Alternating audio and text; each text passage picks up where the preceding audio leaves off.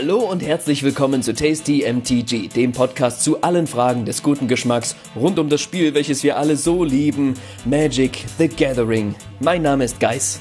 Und ich bin Martin. Für viele ist Magic das komplizierteste Spiel der Welt, eine Herausforderung des Intellekts und ein Gradmesser der eigenen Kreativität. Für uns ist es das alles auch. Aber es ist auch die verworrenste und längste Bildergeschichte der Welt. Wer blickt da eigentlich noch durch? Licht aus, Spot an. Und jetzt ganz genau hingeschaut. Wir zoomen heute mal dicht an den unteren Bildrand einiger Magic-Karten. Und wenn ihr jetzt noch nicht wisst, worum es geht, dann könnte diese Folge ein Schlüsselmoment für euch werden. Denn wir sprechen heute über Story Spotlight-Karten und wie mit ihnen die Geschichte von Mitternachtsjagd erzählt wurde. Los geht's!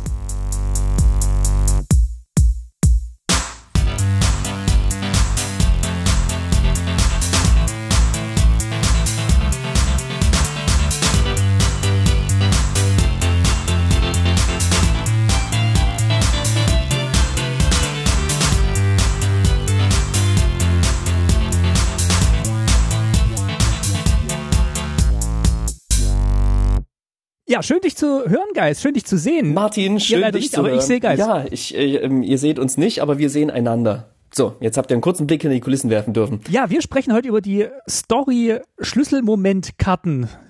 Das ist so ein griffiger, so ein richtig schöner, ne, so ein griffiger Begriff.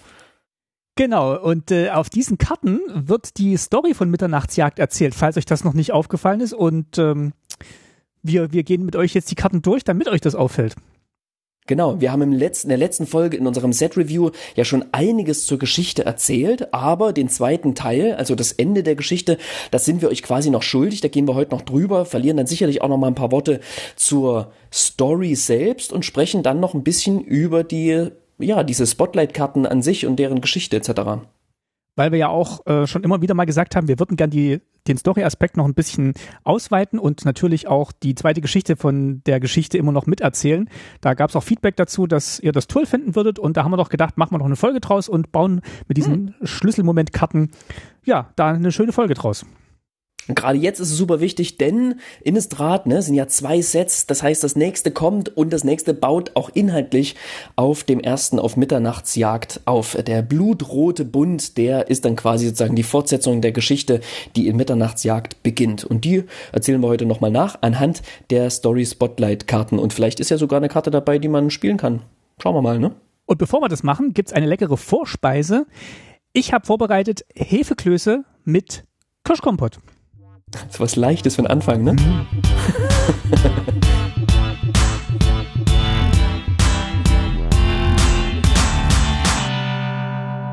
Und zwar habe ich mir die rausgesucht, weil wir über was sprechen wollen, was auch so ein bisschen aufgegangen ist, im wahrsten Sinne des Wortes. Unser Plan. Genau, unser Plan. Und damit kommen wir zur Haupt... Nein. Ähm, und zwar wollen wir sprechen über die etwas dickeren Commander-Karten, die jetzt jedem Commander-Deck beiliegen und quasi so die, ähm, die, die, äh, die Karte sind, die, die man vorne so drauf sieht. Also die, wie sagt man denn dazu? Mhm, die dicke Commander-Karte, das ist das, worunter, unter welchem Namen ich es irgendwie ergoogeln konnte. Ich habe auch nach, nach einem Begriff gesucht, aber keinen gefunden. Also wer seit Strixhaven ein Commander-Deck gekauft hat, hat festgestellt, dass keine übergroßen Commander-Versionen sozusagen des, des Commander-Decks da mehr drin sind, sondern eine normal große, aber deutlich dickere Karte. Und ähm, genau, wir haben das die ganze Zeit so ein bisschen vor uns äh, herauf, herausgeschoben und mittlerweile haben wir ja auch mehrere Commander-Decks mit dieser Karte in der Hand gehabt. Und wir wollten einfach mal so zurückblicken äh, auf dieses letzte halbe Jahr, in dem wir auf Zugriff auf diese Karten hatten und überlegen, bringt uns diese Karte was? Ist das nach wie vor Papiermüll oder ist das die beste Idee, die Wizards äh, seit langem hatte? Und da wollte ich dich einfach mal fragen, Martin, was machst du mit dieser Karte? Ich habe die hier liegen. Ich habe jetzt zum Beispiel hier liegen Sephris von den verborgenen Wegen. Die liegt hier erstmal in so einem Sleeve neben mir.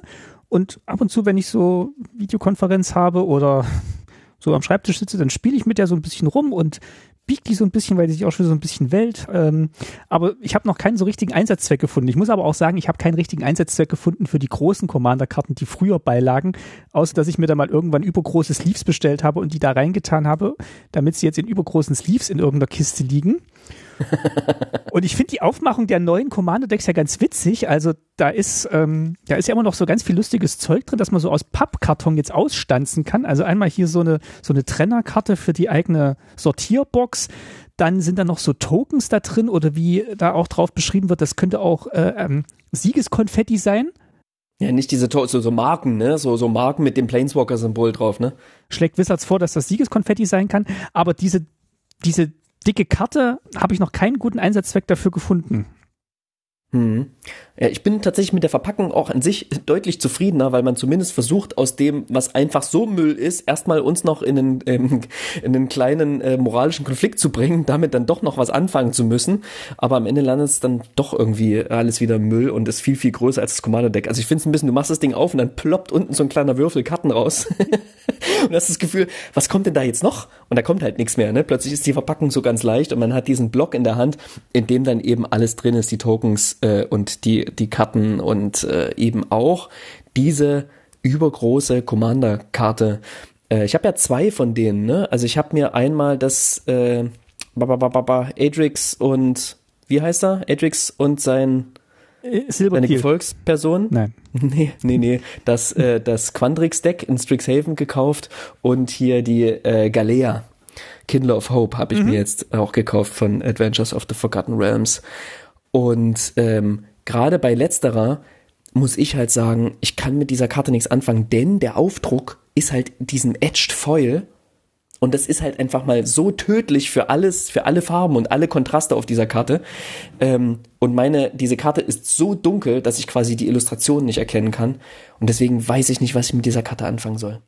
Die Idee ist ja schon ganz witzig und du hast ja eigentlich auch noch eine dritte Version von der Karte in jedem Commander-Deck und zwar ist das tatsächlich die Karte, die vorne drauf ist, wo ich auch erst dachte, die kann man jetzt noch so aus diesem Karton rausbrechen, aber das geht gar nicht. Ja. Also könntest du die jetzt da noch ausschneiden, dann hättest du noch mal eine dritte Version der Karte. Ja, ja. Aber also es, es ist tatsächlich ganz witzig. Vielleicht kann man die tatsächlich in irgendeiner Box, kann man die so vorne dran machen. Ich kenne Mhm. ich kenne so Holzboxen, die dann vorne so ein Fach haben, wo man die die Karte reinmachen Mhm. könnte, damit man halt erkennt, welches Deck das ist. Dafür könnte ich es mir Mhm. vorstellen, um halt irgendwie kenntlich zu machen, wofür das ist. Aber so zum Spielen ist die, glaube ich, ungeeignet. Ich habe ich hab zwei neckische Ideen gelesen. Das eine war äh, von jemandem, der oder die diese Karte immer dann Gegnern gibt oder Gegnerinnen. Wahrscheinlich, damit sie den eigenen Commander, den echten Commander nicht anfassen äh, müssen. äh, nee, und zwar war das in dem Falle äh, auf einen Commander bezogen, wo immer viele plus eins plus eins Marken drauf liegen. Und damit dort nichts verrutscht und man den quasi nicht hin und her schieben oder tragen muss, hat man quasi noch mal einen extra Commander, um den weiterzugeben. Okay. Ähm, das fand ich eigentlich ganz nett. Und die zweite Idee war, dass diese überdicke Karte einfach immer in der Command Zone ist und sozusagen da dann auch der, die, die andere Commander-Karte drauf gelagert wird. Und auch wenn die nicht da ist, wird dann dort der, die Marke für, die, ähm, für den Commander-Tags Ah, quasi ähm, positioniert. Fand ich auch ganz cool. Ähm, und ich habe sogar noch ein Ding gehört, und zwar war es so, dass man einfach, äh, hat da jemand die Idee, hey, in meinem Commander-Deck spiele ich einfach die dicke Karte und dann habe ich die ja quasi noch einmal, um sie in einem anderen Deck in den 99 zu spielen. Was dann bei einem sehr, sehr teuren Commander ähm, tatsächlich ganz reizvoll ist, ne? weil du dann eben den nicht zweimal kaufen musst. Ja, das ist besser auf jeden Fall, als die übergroße dicke Karte in den 99 zu spielen. Weil das fällt ja dann so ein bisschen auf. Ähm, Hm, ja, auf jeden Fall. Also erstmal finde ich diese dicken Karten sehr, sehr cool, weil sich super edel anfühlt. Ähm, ich kenne von anderen Spielen, wie zum Beispiel Love Letters, so ein Kartenspiel, wo so das mit ganz wenigen, aber sehr schön produzierten Karten gespielt wird. Und ähm, ich hätte diese Karte wirklich super gefunden, diese Commander-Karte, wenn die halt leider nicht diesen Edged Foil-Aufdruck gehabt hätte. Das ist etwas, wo ich mir wünschen würde, bitte druckt sie doch normal ähm, einfach ganz normal drauf ab. Ich weiß, das, ne, das wird einfach trotzdem super gut rauskommen, der Druck. Und äh, irgendwie wirkt das ganze Ding dann edler und dann hätte ich wirklich das Gefühl, hey, ich habe eine dicke, eh, auf edlem Papier gedruckte Commander-Karte und nochmal eine, die ich dann problemlos irgendwie in den 99 eines anderen Decks spielen kann. Aber so mit dem Edged Voll-Ding will ich einfach nicht spielen. Das ist so ein bisschen mein, mein größtes Manko. Also wir sehen Fortschritte in der Verpackung und in der Gestaltung der Commander-Decks. Ich glaube, da ist auch noch Luft mit dem Verpackungsmaterial. Da kann man, glaube ich, wie du gesagt hast, noch mehr einsparen, weil dieser kleine Kartenwürfel mit in seiner Box ist halt trotzdem immer erst nur halb so groß wie die ganze Verpackung. Aber wir erkennen Fortschritte an und finden der, den Weggang von der großen Karte zu dickeren, kleineren Karten schön und würden auch weitere Experimente dahingehend unterstützen. Yes. Ganz kurz dazu, Hashtag Magic the Recycling. Im letzten Pre-Release-Kit war, ähm, was war da drin? Die Promokarte in einem recycelbaren, also aus Papier, in einem papierenden Booster quasi, mit dem Aufdruck Hashtag Magic the Recycling. Deswegen sage ich das so, ist jetzt kein selber von mir ausgedachtes Wortspiel. Und das fand ich ganz cool. Und wenn sie in die Richtung einfach weitergehen, sich wirklich um die Verpackung und den Müll noch mehr Gedanken machen, das sind sicherlich auch lange Prozesse, ne? Das sobald man damit anfängt, dauert es noch ein, zwei, drei Jährchen, bis da was umgesetzt wird. Die Secret Lair Verpackungen halbieren sich und so würde ich es mir tatsächlich auch ähm, für die Commander Decks wünschen, dass hier einfach wirklich weniger Müll entsteht dabei. Denn wie viele Leute kaufen das und packen die einfach nur aus die Karten und schmeißen den Rest weg? Dann packen wir den Müll zur Seite und gehen äh, zu unserem Hauptthema und erzählen euch eine schöne Geschichte. Und damit es auch lecker wird, äh, gibt es auch äh, was Passendes dazu. Geist, was gibt's denn? ich, musste, oh, ich dachte, du übernimmst mir das. Aber wir haben einen schönen Geschichtssalat vorbereitet. sehr gut, sehr gut.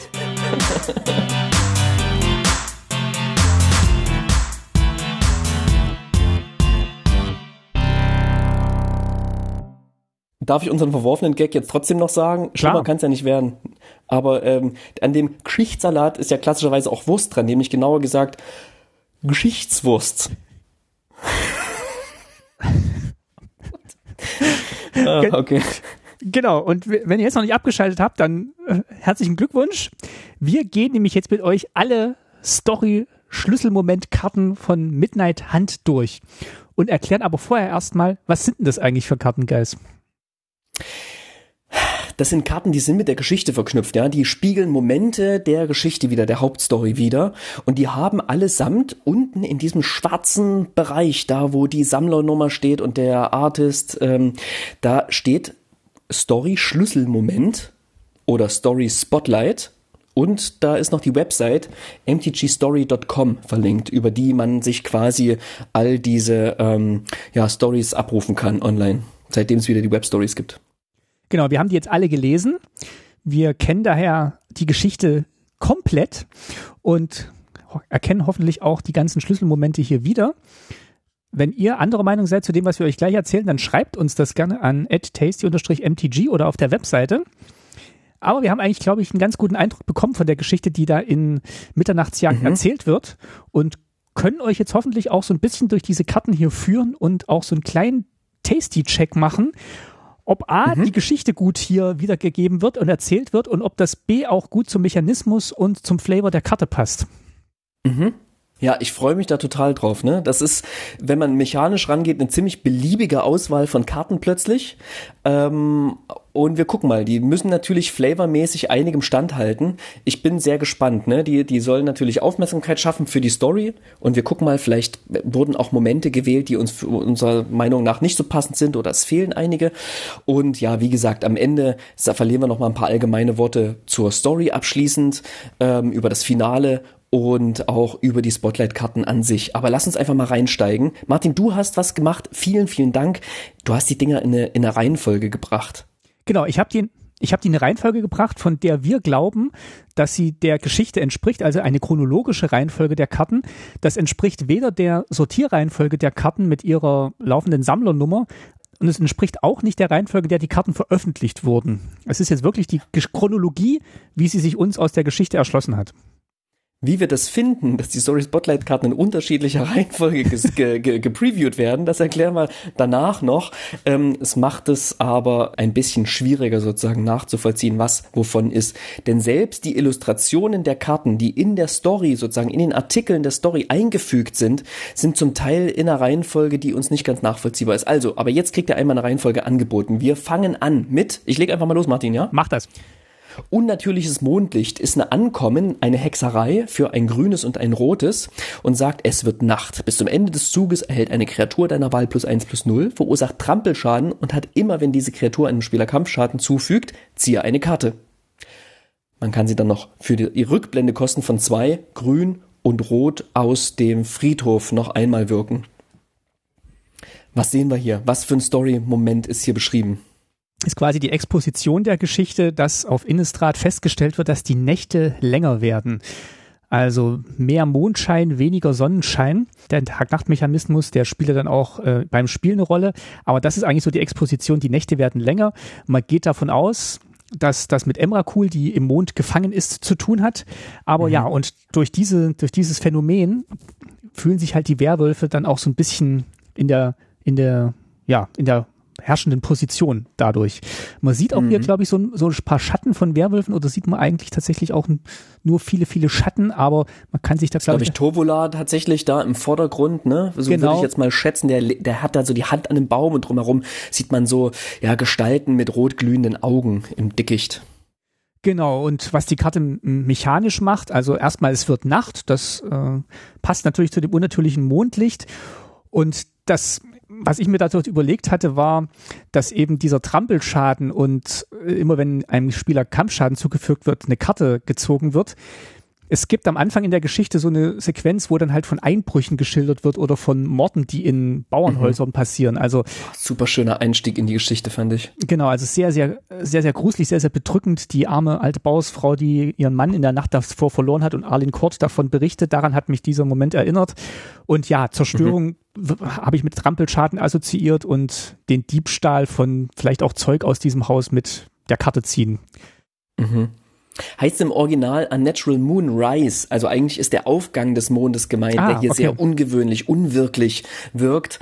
Und äh, das ist, glaube ich, nochmal ein ganz entscheidender Unterschied, denn es ist vielleicht nicht das Licht, was seltsam ist, weil es ist nach wie vor der Mond, der die, die, der, der, der die Strahlen der Sonne reflektiert. Aber es ist schon vielleicht seltsam, wann der aufgeht, ne? wie er aufgeht, wie langsam oder wie schnell das passiert. Denn wir wissen ja, die Nächte werden länger und deswegen wird es wahrscheinlich auch länger Mondlicht geben. Und die Werwölfe, Ne? Diese Karte ist in Rot-Grün.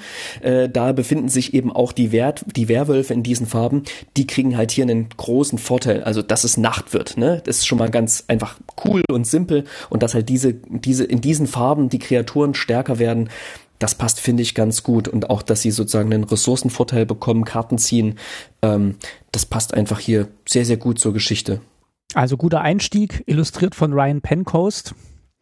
Ich weiß nicht, ob du das schon gesagt hattest. Wir, nee, versuch, wir versuchen auch immer noch die Künstlerinnen und Künstler zu nennen, die die Karte illustriert haben. Dann lass uns mal weitergehen in der Geschichte. Mhm.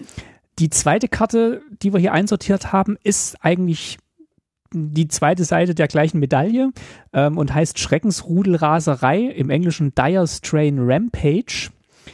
Das ist eine Hexerei in dem Fall, auch ähm, ein generisches Mana, ein rotes und ein grünes.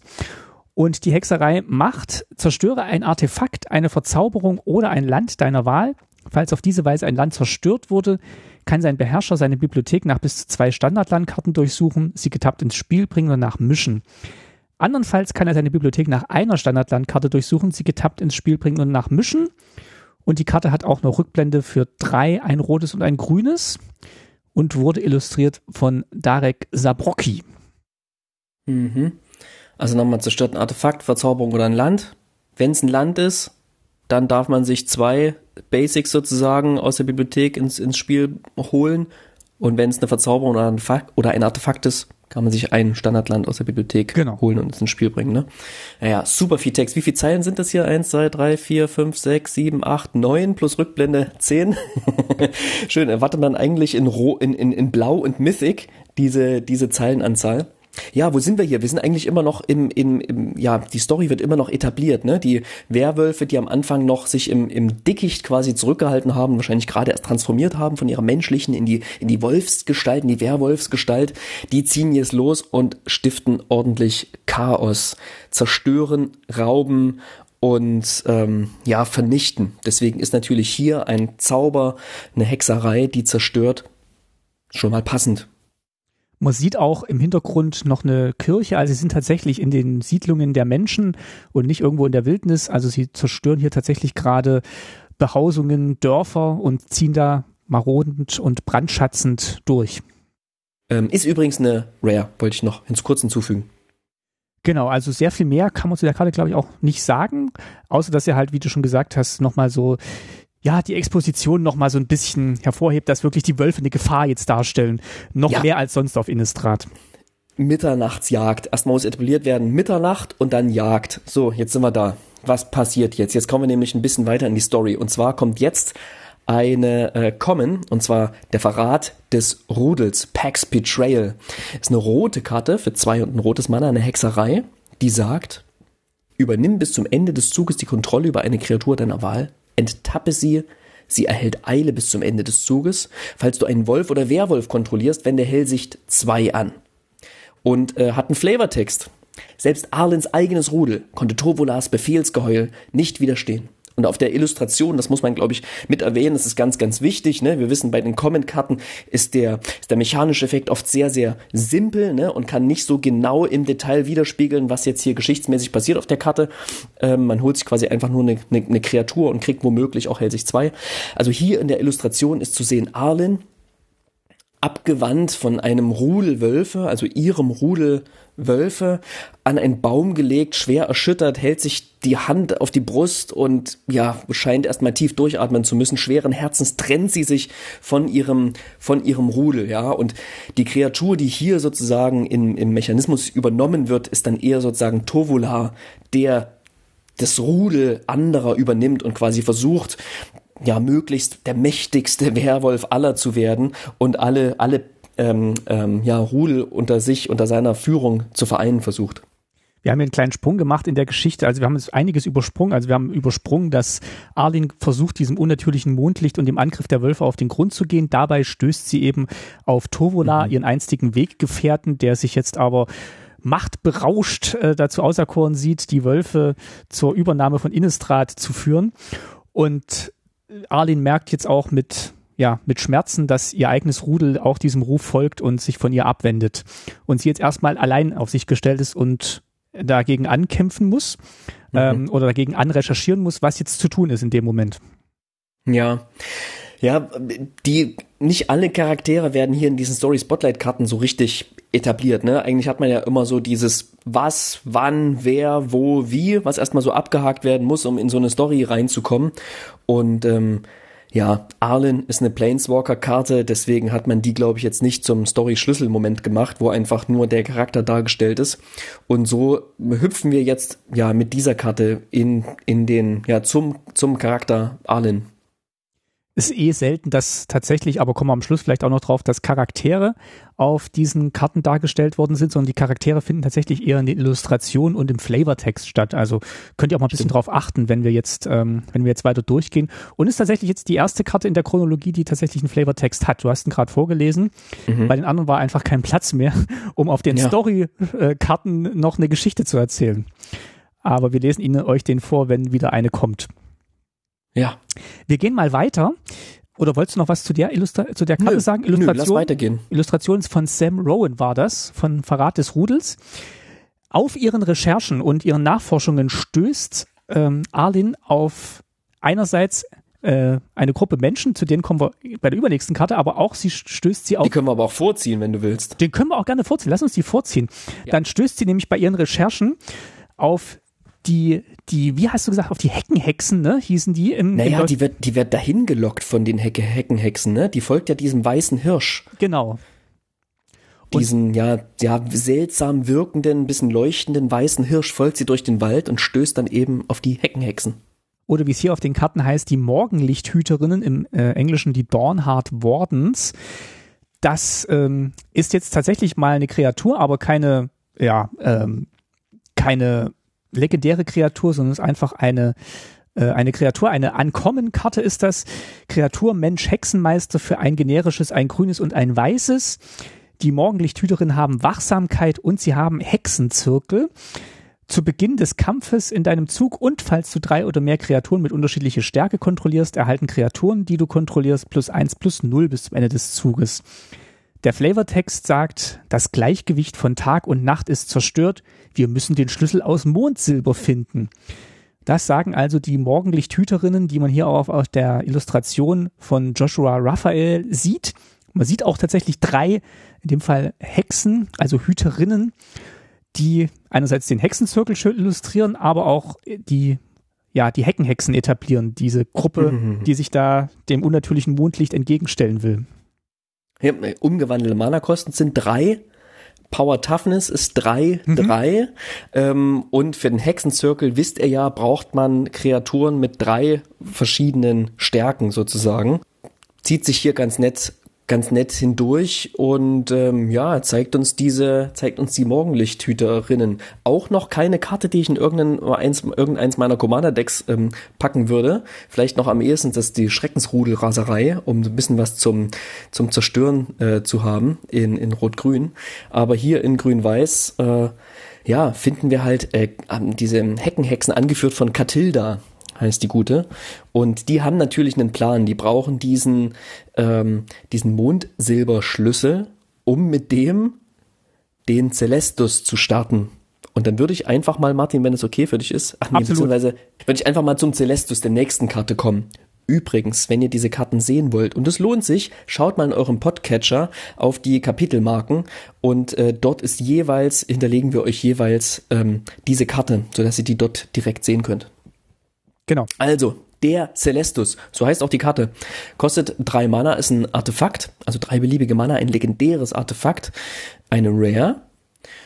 Und der zeigt dieses riesengroße Gebilde, was aussieht wie verschiedene große, übergroße, ja, Kreise ineinander verschlungen sind, die ineinander verschlungen sind. Es sieht ein bisschen kaputt aus. Ich kann mir irgendwie nicht helfen. Sieht ein bisschen aus wie eine Ruine oder wie lange Zeit nicht benutzt worden. Hat aber auch so Zacken, kann einfach an der Form des Celestus liegen. Und ähm, ja, was macht der? Was macht der äh, Celestus? Der sagt erstmal, falls es weder Tag noch Nacht ist, wird es Tag, wenn der Celestus ins Spiel kommt. Okay, also ne, scheint, dieser Celestus scheint schon mal irgendwas damit zu tun haben, die Tag-Nacht-Gleiche beeinflussen zu können. Womöglich. Ähm, Tap, bezeuge ein Mana einer beliebigen Farbe. Kann rampen für drei Mana, okay. Äh, drei Mana, drei beliebige Mana und Tap kann er, falls es Nacht ist, wird es Tag. Okay, jetzt wissen wir, er kann wirklich aktiv Tag-Nacht beeinflussen. Er kann nämlich die Nacht zum Tage machen. Also falls es Nacht ist, wird es Tag. Andernfalls wird es Nacht. Aktiviere diese Fähigkeit wie eine Hexerei. Und er hat nochmal vier Zeilen Text. Immer wenn der Tag zur Nacht oder die Nacht zum Tag wird, erhältst du einen Lebenspunkt dazu. Du kannst eine Karte ziehen, falls du dies tust, wirf eine Karte ab. Also deine Ressourcen werden aufgefrischt, ja. Ähm, ein, ein offenkundig positiv konnotierter Effekt hier in Tag und Nacht zu verändern. Jetzt unabhängig davon, ob es im Spiel passiert, aber in der Geschichte ist es tatsächlich die Maschine, die das Gleichgewicht zwischen Tag und Nacht wiederherstellen soll. Mit Hilfe des Mundsilberschlüssels gestartet. Genau, da ist er anscheinend ja schon gestartet. Wenn man hier die Karte spielt, dann kann er das schon machen. genau, das stimmt, ja, das stimmt. Ich finde es auch schön hier tatsächlich mit der deutschen Übersetzung, ähm, dass es nur wie eine Hexerei aktiviert werden kann, da das ja auch nur durch den Hexenzirkel aktiviert werden kann. Das stimmt. In der ja. Geschichte, also da passt die Übersetzung Hexenzirkel tatsächlich sehr gut zum deutschen Sorcery Hexerei. Ähm, Finde ich ganz schön. Ja, äh, der, der Celestus, der ist vorher noch nie aufgetaucht in Innistrad. Also ich habe auch noch mal ein bisschen nachrecherchiert. Also es, es sei denn, ich hätte es jetzt überlesen, aber den haben sie jetzt hier neu eingeführt. Mm, Und der soll jetzt anscheinend richten, was mit der Tag-Nacht-Gleiche ein bisschen aus dem Ruder gelaufen ist. Äh, aktuell läuft er noch nicht. Und Katilda gibt eben jetzt Arlin den Auftrag, diesen Mondsilberschlüssel zu finden. Illustration von Jonas de Roo. Und natürlich eine Karte, die spielt man in Tag-Nacht-Decks. Also wenn sich jemand von euch Tag-Nacht-Deck baut oder ein Werwolf-Deck, was vielleicht auf diesen Tag-Nacht-Wechsel äh, äh, sozusagen äh, beruht oder mit Hausregeln spielt, sodass auch die alten Werwölfe mit dem Tag-Nacht-Wechsel funktionieren, der sollte auf jeden Fall diese Karte in sein Deck packen. So, dann macht sich äh, Arlin auf den Weg und holt sich erstmal noch Unterstützung in Ravnica von der aktuellen Formation der Gatewatch. Die besteht aus Teferi, Chandra und Kaya kommt noch mit. Soweit ich weiß, das waren sie alle drei, ne? Ja, richtig. Absolut. Genau, und ihr erster Und Arlen halt, ne? und Arlin, genau. Aber gut, die ist kein Teil, kein offizieller Teil der Gatewatch. Es gibt noch Random Seven, aber der ist nicht Teil der, der Gatewatch. Der ist auch nicht Teil der Hauptstory. Spoiler. Genau, die Nebenstories können wir auch gerne nochmal für euch lesen und gucken, ob es da noch Karten dazu gibt. Jetzt machen wir aber erstmal mit der Hauptgeschichte weiter und verfolgen mal diese Gatewatch-Gruppe um Arlene Court ähm, auf ihrer Suche nach dem Mondsilberschlüssel. Und du hast ja letztes Mal schon erwähnt, das war die letzte Geschichte, mit der wir abgebrochen haben, dass die jetzt ähm, durch von Zombie verseuchte Orte führt, Im ersten Fall geht's, glaube ich, nach äh, Traben, wenn ich mich richtig erinnere. Mhm, genau, da hat, da hat Liliana ihre Zombie-Armee ähm, verweilen lassen, die jetzt übrigens Gisa an sich gerissen hat. Äh, aber das auch nur am Rande erwähnt. Ähm, ja, genau, und da ziehen die hin und suchen sich den ersten Hinweis, ziehen dann weiter in eine Geistergegend und ziehen dann nochmal weiter Richtung äh, Sorin Markov. Und an diesem ersten Halt eben in Traben, wo die Zombies sind, da kommt zum Beispiel Chandra zum Einsatz und muss ordentlich ähm, Flammen um sich werfen. Äh, denn jetzt kommt die Karte Licht für die Nacht. mein Übersetzungsfail übrigens, Light Up the Night ähm, ist das. Und das ist eine Hexerei. Ich erkläre erst mal kurz, was die Karte macht. Ist eine Hexerei. Rare kostet X und Rot. Das Licht für die Nacht fügt einem Ziel deiner Wahl X Schadenspunkte zu. Falls das Ziel eine Kreatur oder ein Planeswalker ist, fügt es ihm stattdessen X plus 1 Schadenspunkte zu. Also im Grunde so viel, wie man Mana ausgegeben hat insgesamt. Man kann das Ding auch für die Rückblende wirken. 3 und Rot und entferne X Loyalitätsmarken von Planeswalkern, die du kontrollierst. Falls du den Zauberspruch auf diese Weise wirkst, kann X nicht null sein. Also, ne, es gibt eine kleine Bedingung, wenn man ihn für die Rückblendekosten wirken kann. Man braucht quasi einen Planeswalker dafür. Nicht zwingenderweise ein Chandra Planeswalker, auch wenn sie groß auf der Illustration zu sehen ist. Ähm, ihre Haare in Flammen, ihre Hände, aus ihren Händen schießen fackelartig, ähm, Flammen, Flammenwerferartig die Flammen. Und äh, ja, so eine angeschrägte Kameraperspektive im Hintergrund sieht man da verbrennende Zombies und ja, es gibt ein kleines, ein kleines Gefecht, wo die Zombies aber nicht keine große Chance haben, auf jeden Fall.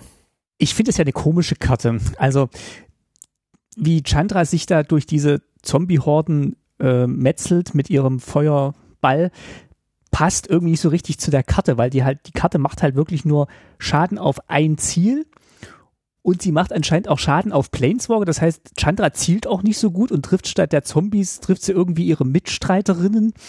Es, es kommt mir ein bisschen komisch vor. Ähm, ich, es ist halt die, die rote Feuerkarte, die halt illustriert ist mit dieser, mhm. mit dieser Szene in Traben, aber ich, ja, das, das passt mechanisch aus meiner Sicht nicht so ganz.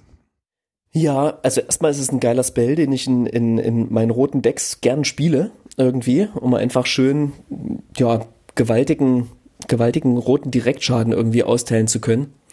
Aber ja, die Auswahl, also da, auch dass man die Gatewatch in dieser Konstellation geholt hat, ist eigentlich relativ klar. Ne? Wir haben längere Nächte Nächte sind dunkel, wir brauchen irgendjemand, der Licht machen kann. Chandra. Ähm, Innistrad ist verseucht von Zombies und Geistern. So, Geister, aha, Kaya, wir brauchen Kaya, alles klar, ist ein Bot. Und ähm, ja, die Nächte werden länger. Wir brauchen irgendwas, was irgend, irgendjemand, der was mit Zeit zu tun hat. Dann lass uns doch Teferi noch mitnehmen, den mhm. fanden ja eher irgendwie ganz geil in den letzten Sets. Ähm, daher glaube ich so ein bisschen die Auswahl dieser dieser Planeswalker passt am Ende irgendwie ganz cool, ne? Jeder hat so seine, seine Specials. Ähm, das von Chandra ist aber irgendwie, ich meine, die macht ja jetzt nicht Licht oder irgendwie sowas, ne? Die fackelt einfach ein bisschen mit rum und so wirkt sie auch für mich in der Geschichte ein bisschen wie eine Nebenfigur, die nicht zwingend hätte dabei sein müssen. Außer, dass sie sich in, in Adeline äh, verknallt. Ist so ein bisschen angedeutet. Wer weiß, wie sich diese Geschichte noch weiterentwickeln wird. Wie ich Magic kenne, wird sie sich nicht, nicht. weiter. Aber äh, lassen wir uns gerne überraschen. Es gibt ja noch das zweite Set auf Innistrad und die, die Gatewatch ist ja weiterhin vor Ort. Also da kann natürlich die Geschichte in dem Fall auch weitergehen. Ja. Illustration von Wei Wei. Genau, die nächste Karte, denn von Traben ziehen die zieht die Gatewatch weiter nach Gavany und umso logischer heißt die nächste Karte äh, Traben Exorzismus. Stimmt. Hä? Ja, okay. ist, ist falsch tatsächlich. Also ähm, ich sage erstmal, was passiert. Ähm, die, Karte, die Karte heißt Traben Exorzismus, ist ein Spontanzauber für eins und ein weißes. Und sie sagt, schicke einen Geist, eine Kreatur mit Aufstören oder eine Verzauberung deiner Wahl ins Exil hat auch noch einen Flavortext, der sagt, Chandra, Teferi und Arlin suchten nach Hinweisen darauf, wo der Schlüssel aus Mondsilber zu finden war, während Kaya die Geister erledigte, die sich ihnen in den Weg stellten. Auf der Illustration von Matt Stewart sieht man auch Kaya, wie sie ganz entspannt mehrere Geister mit ihren funkelnden Dolchen in Schach hält und äh, ja damit auch kein Problem hat, wenn man der Geschichte folgt, diese Geister soweit in Schach zu halten, dass der gesuchte Geist, der weitere Auskünfte zum Verbleib des Schlüssels geben kann, befragt werden kann. Aber das Ganze spielt halt in Gavonie und äh, nicht in, in Traben, weil da kommen sie ja ist her. Auch, ist auch kein Exorzismus, was sie betreibt. Nee. sie metzelt sich da halt einfach durch die Geister durch, ne? also ist tatsächlich aber eine schöne Karte, finde ich. Also sehr, sehr äh, flavorvoll und Kaya macht jetzt hier genau das, was die Karte sagt. Finde ich eigentlich, finde ich eigentlich ganz lustig ein Geist, eine Kreatur mit Aufstören und eine Verzauberung ähm, ins Exil. Macht soweit Sinn, ne? Eine Kreatur mit Aufstören, also eine, die potenziell zu einem Geist werden kann, darf man auch ins Exil schicken. Ja, also passt, ja. passt aus meiner Sicht. Ja. Wie gesagt, auch in der Geschichte ist es jetzt so, die, die haken jetzt eigentlich nur diese Orte ab, damit aus meiner Sicht die Geschichte so ein bisschen gefüllt wird. Also da sind auch nie große Hindernisse zu überwinden. Äh, in der einen, in am einen Ort macht halt Chandra mit dem Feuer den Weg klar, hier macht jetzt Kaya mit den Dolchen den Weg klar und sie kommen eigentlich relativ schnell zu den, zu den Leuten, die sie suchen und die geben auch bereitwillig Auskunft und schicken sie dann weiter zum nächsten Ort. Spielst du die Karte im, im Draft? Äh, nee, habe ich noch nie gespielt und ich habe auch noch Licht für die Nacht noch nie gespielt. Äh, hauptsächlich, weil ich sie nicht Na gut, Licht für die Nacht ist halt eine Rare, ne? ja. ja, genau, genau. Bei der, die sieht man wahrscheinlich öfter. Ja, ähm, äh, geht mir genauso. Ähm, ja, dann, dann kommen sie schließlich zu Soren Markov, der nicht direkt eine Karte bekommen hat, aber in dessen Haus ähm, ja es zum Gefecht kommt, denn sie erfahren ja, dass in seinem Haus der Mondsilberschlüssel ähm, ist, liegt, ja, äh, aufbewahrt wird. Und es kommt zur Auseinandersetzung zwischen ähm, der Gatewatch und ja, Arlin und Soren. Und sie bekommen aber Unterstützung, nämlich Deus Ex Machina kommt Sigarda, Bewahrerin des Lichts oder Sigarda, Champion of Light, schwebt von oben herab. Und äh, ja, du kannst gerne sagen, was die Karte macht. Ist tatsächlich mal eine legendäre Kreatur. Ist eine legendäre Kreatur. Engel, 4-4, Mythic, kostet 1, grün, weiß-weiß. Also ähm, Mana-Betrag von 4. Die fliegt und verursacht Trampelschaden. Also die hat erstmal, die hat erstmal ordentlich Wumms. Eine 4 Mana 4-4, die fliegt und Trampelschaden hat, mit einer gewissen Farbeinschränkung quasi. Menschen, die du kontrollierst, erhalten plus 1 plus 1. Ne, die beschützt ihre Menschen und sie gibt ihnen Hoffnung, sie gibt ihnen Kraft. Hat auch Hexenzirkel. Hm. Immer wenn Sigarda angreift und falls du drei oder mehr Kreaturen mit unterschiedlicher Stärke kontrollierst, schaue dir die obersten fünf Karten deiner Bibliothek an Du kannst dann davon eine Menschen-Kreaturenkarte offen vorzeigen und auf deine Hand nehmen, lege den Rest in zufälliger Reihenfolge unter deine Bibliothek. Also wenn sie angreift, dann kann ich aus den obersten fünf Karten eine Menschenkarte auf die Hand nehmen. Ähm, das an sich macht Sinn, dass da jetzt Hexenzirkel steht. Das ist natürlich dem geschuldet, dass da irgendwie, ne, das einfach eine sich durchziehende Mechanismus ist, auch wenn sie jetzt hier nichts hexen muss, ähm, um das zu bewirken, sondern ähm, Genau, das ist, äh, liegt einfach daran, dass sie nicht nur die Bewahrerin des Lichts ist, sondern auch Bewahrerin der Menschen auf Innistrad. Und ähm, Avacyn abgelöst hat und jetzt für ja für Recht und Ordnung sorgt mit ihrer ja äh, was hat sie da in der Hand? Eine jetzt komme ich gerade nicht auf den auf den Begriff so eine vogelförmige Sense. Eine Sense jetzt, ja. Warum komme ich denn nicht auf Sense? Ja, ja wunderschöne Illustration von Howard Lyon Genau, du hast schon gesagt, die kommt hier so Deus Ex Machina mäßig oder Dea Ex Machina mäßig so ein bisschen von, von oben herab und äh, taucht dann auch im weiteren Verlauf der Geschichte nicht wieder auf. Wobei war ganz bei unserer letzten Karte hätte man sich eigentlich vorstellen können, dass sie da noch eine, äh, eine hilfreiche Rolle hätte spielen können.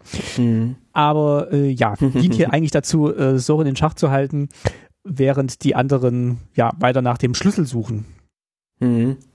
Ja, kam ein bisschen überraschend, ein bisschen unvermittelt in der Geschichte, wie sie da plötzlich war und wo ich mir dann immer denke, ach, wenn jetzt jederzeit vom, von, von der, vom Himmel ein Engel geschwebt ähm, kommen könnte, warum dann nicht auch an anderer Stelle? Warum, warum ist sie gerade in dem Moment gekommen? Das war so ein bisschen wahrscheinlich eher auf Sorin bezogen als auf, auf das Vorhaben der Gatewatch. Oder vielleicht hat, vielleicht unterstützt sie tatsächlich deren Vorhaben, dass die Tag-Nacht-Gleiche wieder ähm, normalisiert wird. Das weiß ich natürlich nicht so. Aber sie hat auf jeden Fall Erfolg mit dem, was sie tut und verschafft der Gatewatch beziehungsweise genauer gesagt Teferi und Arlin genug Zeit, um eben den Schlüssel zu finden. Und das passiert auf der nächsten Karte, die da heißt Geheimnisse des Schlüssels.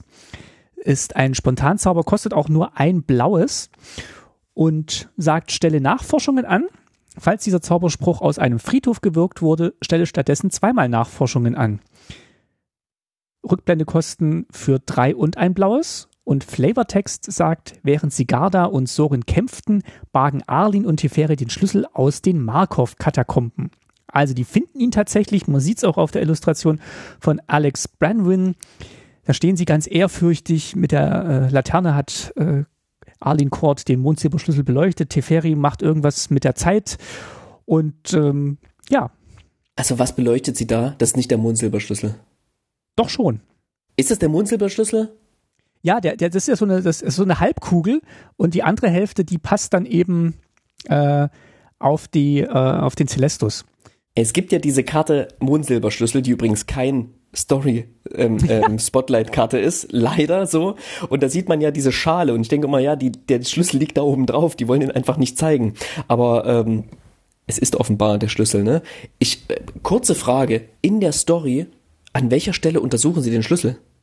Wo sie ihn untersuchen? Ja, also die nehmen den mit, kommen zurück und dann sind sie eigentlich schon im Kampfesgeschehen des, ähm, des Erntefestes. Ja, aber sie untersuchen ihn eigentlich nicht, sie setzen ihn gleich ein. Sie setzen ihn gleich ein. Und was passiert dann? Story, habe ich diesen Moment übersprungen? Habe ich das total verpasst? Für mich mal kurz, bring mich mal kurz ins Bilde, ins, in, ja. Also sie bringen, sie, sie kombinieren das dann schon mit dem, mit dem Gegenstück auf dem Celestus und fangen an, den Celestus in, in Betrieb zu nehmen. Ah, du siehst du, dann habe ich diesen Teil wahrscheinlich vollkommen übersehen und muss mir den, den, den Moment der Story nochmal noch mal anschauen.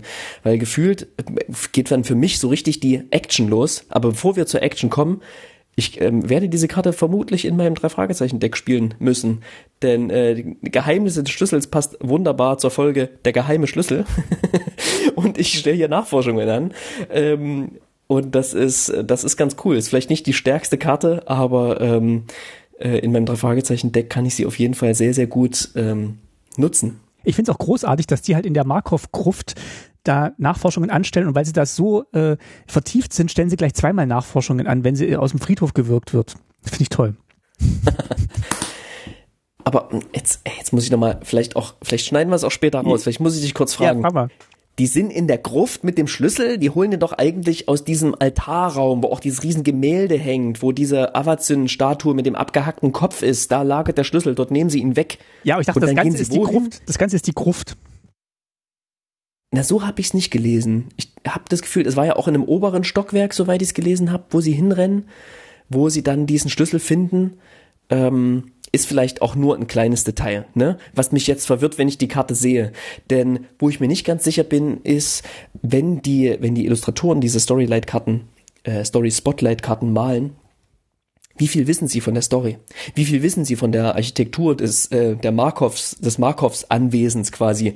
Ähm, so wie sich die Gesichter der Planeswalker auch hier und da immer wieder unterscheiden, könnte ich mir sehr gut vorstellen, dass dann auch so architektonische Sachen sich mal immer wieder unterscheiden könnten. Um, it is Chandra who finds the room, festooned with bookshelves and antique weapons. Die, die nicht auf der Karte drauf ist, ja. And Teferi who finds the Moonsilver Key. It sits in the offering hands of a statue. Soaring must have looped the head off, but the armor and wings. Ja, Arden takes the key. Und dann geht's ab zurück. Also eigentlich sieht man hier schon, wie die zwei Hälften kombiniert werden im Celestus. Und das ist ja auch dieser Sockel, der hier abgebildet ist, auf, der, auf dem der Schlüssel ruht. Der ist ja auch so ein bisschen eingewachsen von Wurzeln. Und darüber sieht man ja schon so Kreise auch sich drehen mit wiederum Dreiecken, Kreisen und anderen geometrischen Figuren drauf. Vielleicht sind sie in dem Moment auch schon wieder im Wald angekommen und versuchen, das Ritual zu starten. Ich hatte die Karte auch tatsächlich erst ein bisschen später einsortiert, bis dann aber der Flavortext mir einen Strich durch die Rechnung gemacht hat, weil da eben steht, dass es aus den Markov-Katakomben gerade geborgen wird. Aber eigentlich sieht man hier schon, wie die beiden Gegenstücke im Celestus kombiniert sind oder werden und der Celestus in Betrieb genommen wird. Also da hm. eine kleine Inkonsistenz. Markov-Katakomben, vielleicht liegt es auch an der seltsamen Übersetzung, aber es sind zumindest keine Keller-Katakomben, so viel können wir sagen. ähm, ja, ich, vielleicht kann man das auch schon vorwegnehmen. Kommen wir später bei der letzten Karte auch nochmal dazu. Diese Story-Spotlight-Karten erweitern in, also in gewissem Sinne auch die Hauptstory. Habe ich gemerkt. Das heißt, sie illustrieren nicht nur Momente der Story, auch wenn da Story Schlüsselmoment draufsteht, sondern es werden hier und da auch Sachen dargestellt, die in der Story überhaupt nicht zu Wort kommen. Was meiner Meinung nach daran liegen könnte, dass man vielleicht das Design der Karten im gleichen Moment erstellt, wie die Person, die die Story schreibt, ähm, sozusagen diese Karten erstellt und eine ungefähr eine, eine Auflistung hat der Dinge, die passieren und manchmal ergibt sich halt, dass in der Story bestimmte Momente überhaupt keinen Sinn mehr ergeben. Also hier jetzt so eine Phase zu machen mit, dass der Schlüssel untersucht wird und dann so eine Ruhe reinkommt, das wäre halt ein Bruch in der Story gewesen. Stattdessen geht man zurück und äh, wird von den Ereignissen, die dann stattfinden, quasi überrollt. Denn die nächste Karte, ähm, dort findet nämlich das abendliche Gelage statt. Also das Ernte, nicht, das heißt nicht Erntedankfest, sondern Erntezeitfest, glaube ich, heißt es in unserer Geschichte. Abendliches Gelase, Sunset Revelry. Eine, eine wirklich großartige, sehr detailreiche Illustration von Antonio José Manzanedo. Schaut euch die mal an. Ich finde die wirklich, wirklich toll. Also man sieht dort ähm, äh, ein, ja, ein waldliches, ein Waldsetting sozusagen. Es sind zahlreiche Kerzen angezündet. Wir sehen natürlich auch die Kürbisse, ne, die wir alle erwarten. Ähm, wir sehen diese Hexen, die Masken tragen und ja, sie so aus Wurzeln bestehen und, und ihren, in ihrem Wurzelgeweih quasi, da sind wiederum nochmal Kerzen drin, es sind Lampion auf, Lampions aufgehangen und, und so Wimpel gespannt und äh, ja, das ist so eine schöne, also es sind auch so Zeltplanen gespannt als Dächer und es ist so eine schöne heimelige, kurz vorm Sonnenuntergang im Dämmerlicht stattfindende ja, Situation, die finde ich erstmal ganz, ganz schön. Und man sieht sogar am oberen Bildrand der oberen rechten Ecke, da kommen schon die ersten Werwölfe hervorgekrochen. Die sind noch im Schatten, die nimmt man noch überhaupt nicht wahr. Die sind noch wie ein Teil des Baumes und ähm, springen noch nicht zum Angriff über, aber sie sind schon da. Und ganz im Hintergrund sieht man dann auch noch den Celestus, wie dort einige Bögen ähm, durch, das, durch das Bild ziehen. Also wirklich eine Illustration, in der ganz, ganz viel Story und Flavor drinsteckt. Mal gucken, was die Karte selbst macht. Ist eine Ankommen, eine Hexerei. Willst, sag du mal, Martin, was die macht. Hm, nee, ach so, nee, ich äh, kann gerne, aber ich wollte dich nicht unterbrechen. Aber ich, nee, mach, mach ich mach's gerne. Also das abendliche Gelage kostet eins und ein weißes, ist eine Hexerei, eine Ankommen und sorgt einfach für eine gute Stimmung bei den Menschen, die da bei dem abendlichen Gelage sind. Denn falls aha, ein Gegner, aha. falls ein Gegner Erzähl mehr, einen Witz. falls ein Gegner mehr Lebenspunkte hat als du, erhältst du vier Lebenspunkte dazu. Falls ein Gegner mehr Kreaturen kontrolliert als du, erzeuge zwei 1-1-weise Mensch-Kreaturenspielsteine. Und falls ein Gegner mehr Karten auf der Hand hat als du, ziehe eine Karte. Also, dir geht's danach richtig gut, wenn du das abendliche Gelage besucht hast. Die ist tatsächlich ganz nice, die Karte. Ja, also das ist jetzt kein Balance-Effekt, ne? Also wenn du sehr weit hinten liegt, macht das Ding nix. Aber Karte ziehen, 2-1-1 Menschen, vier Lebenspunkte in der Kombination von so vielen Dingen, eigentlich ganz nice. Und auch wieder eine Hexerei, finde ich auch schön, weil das ja das Heckenhexenfest ist, so ein bisschen. Ja. Und äh, genau, das ist jetzt quasi der, der Ort, zu dem wir gesprungen sind, nachdem der Mundsilberschlüssel ge geborgen wurde. Parallel haben die Heckenhexen jetzt schon mal vorbereitet, am Celestus alles aufzubauen und äh, aus irgendeinem Grund dann auch jede Menge Menschen einzuladen, um dann großes Fest zu feiern, während sie ihr Ritual da durchführen. Aber klar, das fällt halt mit dem Erntezeitfest zusammen und man geht jetzt erstmal nicht davon aus, dass jetzt eine große Gefahr für die Menschen besteht, die da jetzt feiern. Du, ich glaube einfach bei dem Celestus ist einfach wirklich eine Siedlung. Ah. Oder? Habe ich das in der Geschichte vielleicht falsch verstanden? Aber mir kam es, also ich habe meint, das so in Erinnerung gehabt zu haben, dass das Ding zwar entlegen ist, ja, und vielleicht für viele vergessen, aber dass da schon einige, einige sind. Und das sind, glaube ich, ich weiß nicht, ob das viele Menschen sind, aber es sind wahnsinnig viele, ja, Magierinnen, Magier, Zauberer, Zauberinnen und so, Hexen eben. Ähm, und ich glaube, das ist auch schon eine gewisse Masse, die da unterwegs ist. Und vielleicht braucht es auch für diesen Ritus eine kritische Masse an, an, äh, an Zauberei.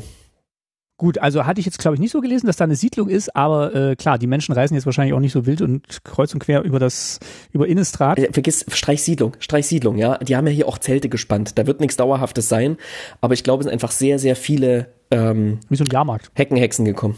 Naja, weiß nicht. Also man macht hier zwar Mensch-Kreaturen-Spielsteine, aber ich glaube, dass, also eigentlich Mensch-Hexen Kreaturenspielsteine, so gibt's halt nicht, ne?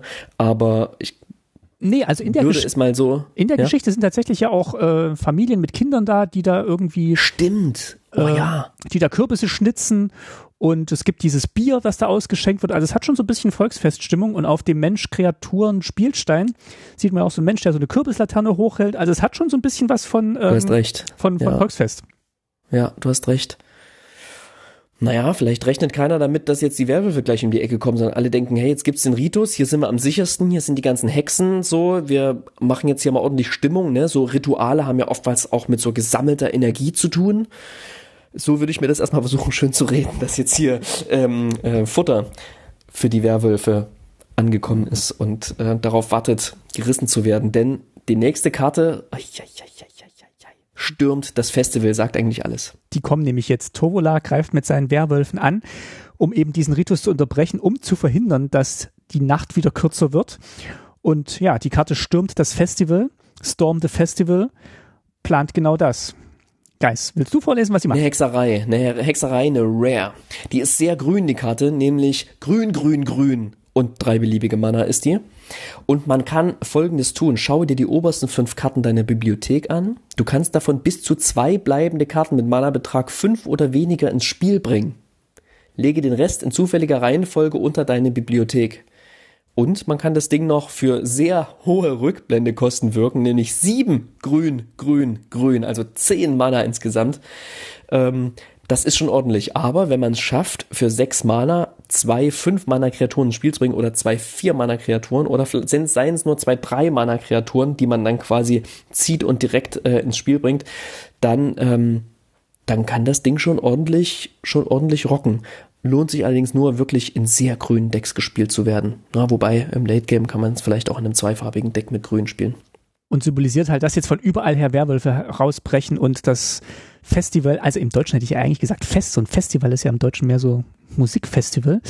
Ähm, ich hätte ja eher so Ein Festival der Hexen. So, und die Illustration sollten wir vielleicht noch kurz beschreiben. Ne? Man sieht eigentlich ganz cool noch so die, das goldene Sonnenlicht, was noch, was noch irgendwie da ist. Ne? Also so ein bisschen, so ganz Nacht scheint es ja noch nicht zu sein. Und ähm, so Stück für Stück werden die Werwölfe ja auch gerade erst noch stärker. So richtig habe ich es nicht verstanden. Ein paar Werwölfe sind ja auch größer und noch stärker als andere. Werden die vielleicht nur, wenn es ganz Nacht ist, dann richtig groß und stark? Ähm, und auch Arlen und Tovola, die treffen ja erstmal, glaube ich, auch in menschlicher Gestalt aufeinander, ähm, wenn sie sich dann sehen und werden dann erst zu Werwölfen. Und hier ist das, glaube ich, schon noch ein bisschen Tageslicht, auch wenn schon die Werwölfe aufeinander losgehen. Und ähm, ja, man sieht einfach, wie sie ähm, weiß gar nicht, ob ich diesen, diesen äh, Kürbis hier mitgezählt habe in unserer letzten Folge, als ich versucht alle Kürbisse zu zählen. Also die, die, Kürbisse werden zerfetzt und äh, Menschen überfallen und ein, ja, äh, Werwolf im Vordergrund, der schreitet da über ein Vogelhäuschen hinweg. Komisches Detail, was da im Bild liegt. Aber er soll einfach zeigen, dass sie Dinge, die sonst nicht auf dem Boden liegen, nach unten reißen. Da ist auch eine Laterne. Interpretiere ich das falsch? Ist das eine Laterne? Sieht aus wie ein Vogelhäuschen. Ich glaube, es ist eine Laterne. Ja, nur Oder es hat so ein Löchlein vorn dran. Ja, jetzt hat's ein Loch. Jetzt hat, okay, alles klar, gut. Also streicht, streicht Vogelhäuschen, reißen Laternen runter, ähm, Sachen brennen an. Genau, und man sieht auch wieder groß den Celestus im Hintergrund, Ja, der immer wieder anders aussieht, in jeder Illustration anders aussieht. ist jetzt hier eine Hexerei. Ich hätte ja auch spontan gesagt, ähm, das hätte auch ein Spontanzauber sein können, weil die jetzt plötzlich hervorbrechen. Aber Hexerei macht natürlich auch Sinn, weil die sich ja so langsam verwandeln. Manche von den Werwölfen waren ja auch unter den Festivalbesuchern. Und ähm, als sie erkannt Ah ja. werden, ist es schon fast zu spät. Ich habe das noch nicht so richtig verstanden, warum die sich so Stück für Stück verwandeln. Warum ein paar sich vielleicht eher verwandeln, ein paar später so. Ähm, das, da da habe ich noch nicht so ganz den, bin ich nicht so in der Werwolf-Szene drin. Na, es, es ist schon, wie du gesagt hast, dass die Sonne halt noch nicht ganz untergegangen ist und das so langsam sich, sich verändert. Und Arlene Court hat es ja eh im Griff, wann sie sich verwandelt und sie äh, will das ja erstmal auch gar nicht. Ähm, kommen wir ja gleich noch dazu, wenn es zum Mhm. Kampf kommt. Äh, sie versucht ja erstmal in Menschengestalt zu bleiben und Tovola wird aber mehr und mehr dann immer schon zum Werwolf. Mhm. Ja, vielleicht haben es auch die anderen so ein Stück weit unter Kontrolle, vielleicht Sachen herauszuzögern zu können oder eben nicht. Ja, illustriert, von- illustriert, illustriert von äh, Yigit Korolu. Ich hoffe, ich spreche das richtig aus. Ich weiß zumindest, dass wenn man wenn es ein türkischer Name ist, dass man das eine G stumm spricht hinten. Äh, ich hätte es auch so ausgesprochen. Wunderbar. Also, man befindet sich jetzt tatsächlich im Finale und wir sind da ähm, an, an einem Punkt, wo wir das letzte Mal äh, unterbrochen hatten, also wo wir die Story nicht mehr weiter äh, erzählen konnten, quasi im Teil 4 von 5 der Hauptstory. Und in diesem großen Kampf, da ist natürlich Teferi ganz entscheidend, denn Teferi, der ist Master of Time, der versucht natürlich den Sonnenuntergang hinauszuzögern und damit den Menschen Zeit zu geben, zu fliehen und den Hexen und anderen Planeswalkern Zeit zu geben, gegen die ja scheinbare Übermacht der Werwölfe anzukommen. Wir befinden uns jetzt auf der Karte geschenkte Zeit. Das ist eine weiße Verzauberung, ankommen und kostet zwei und ein weißes. Die Macht, wenn die geschenkte Zeit ins Spiel kommt, schicke eine bleibende Karte deiner Wahl, die kein Land ist, und die ein Gegner kontrolliert ins Exil, bis die geschenkte Zeit das Spiel verlässt.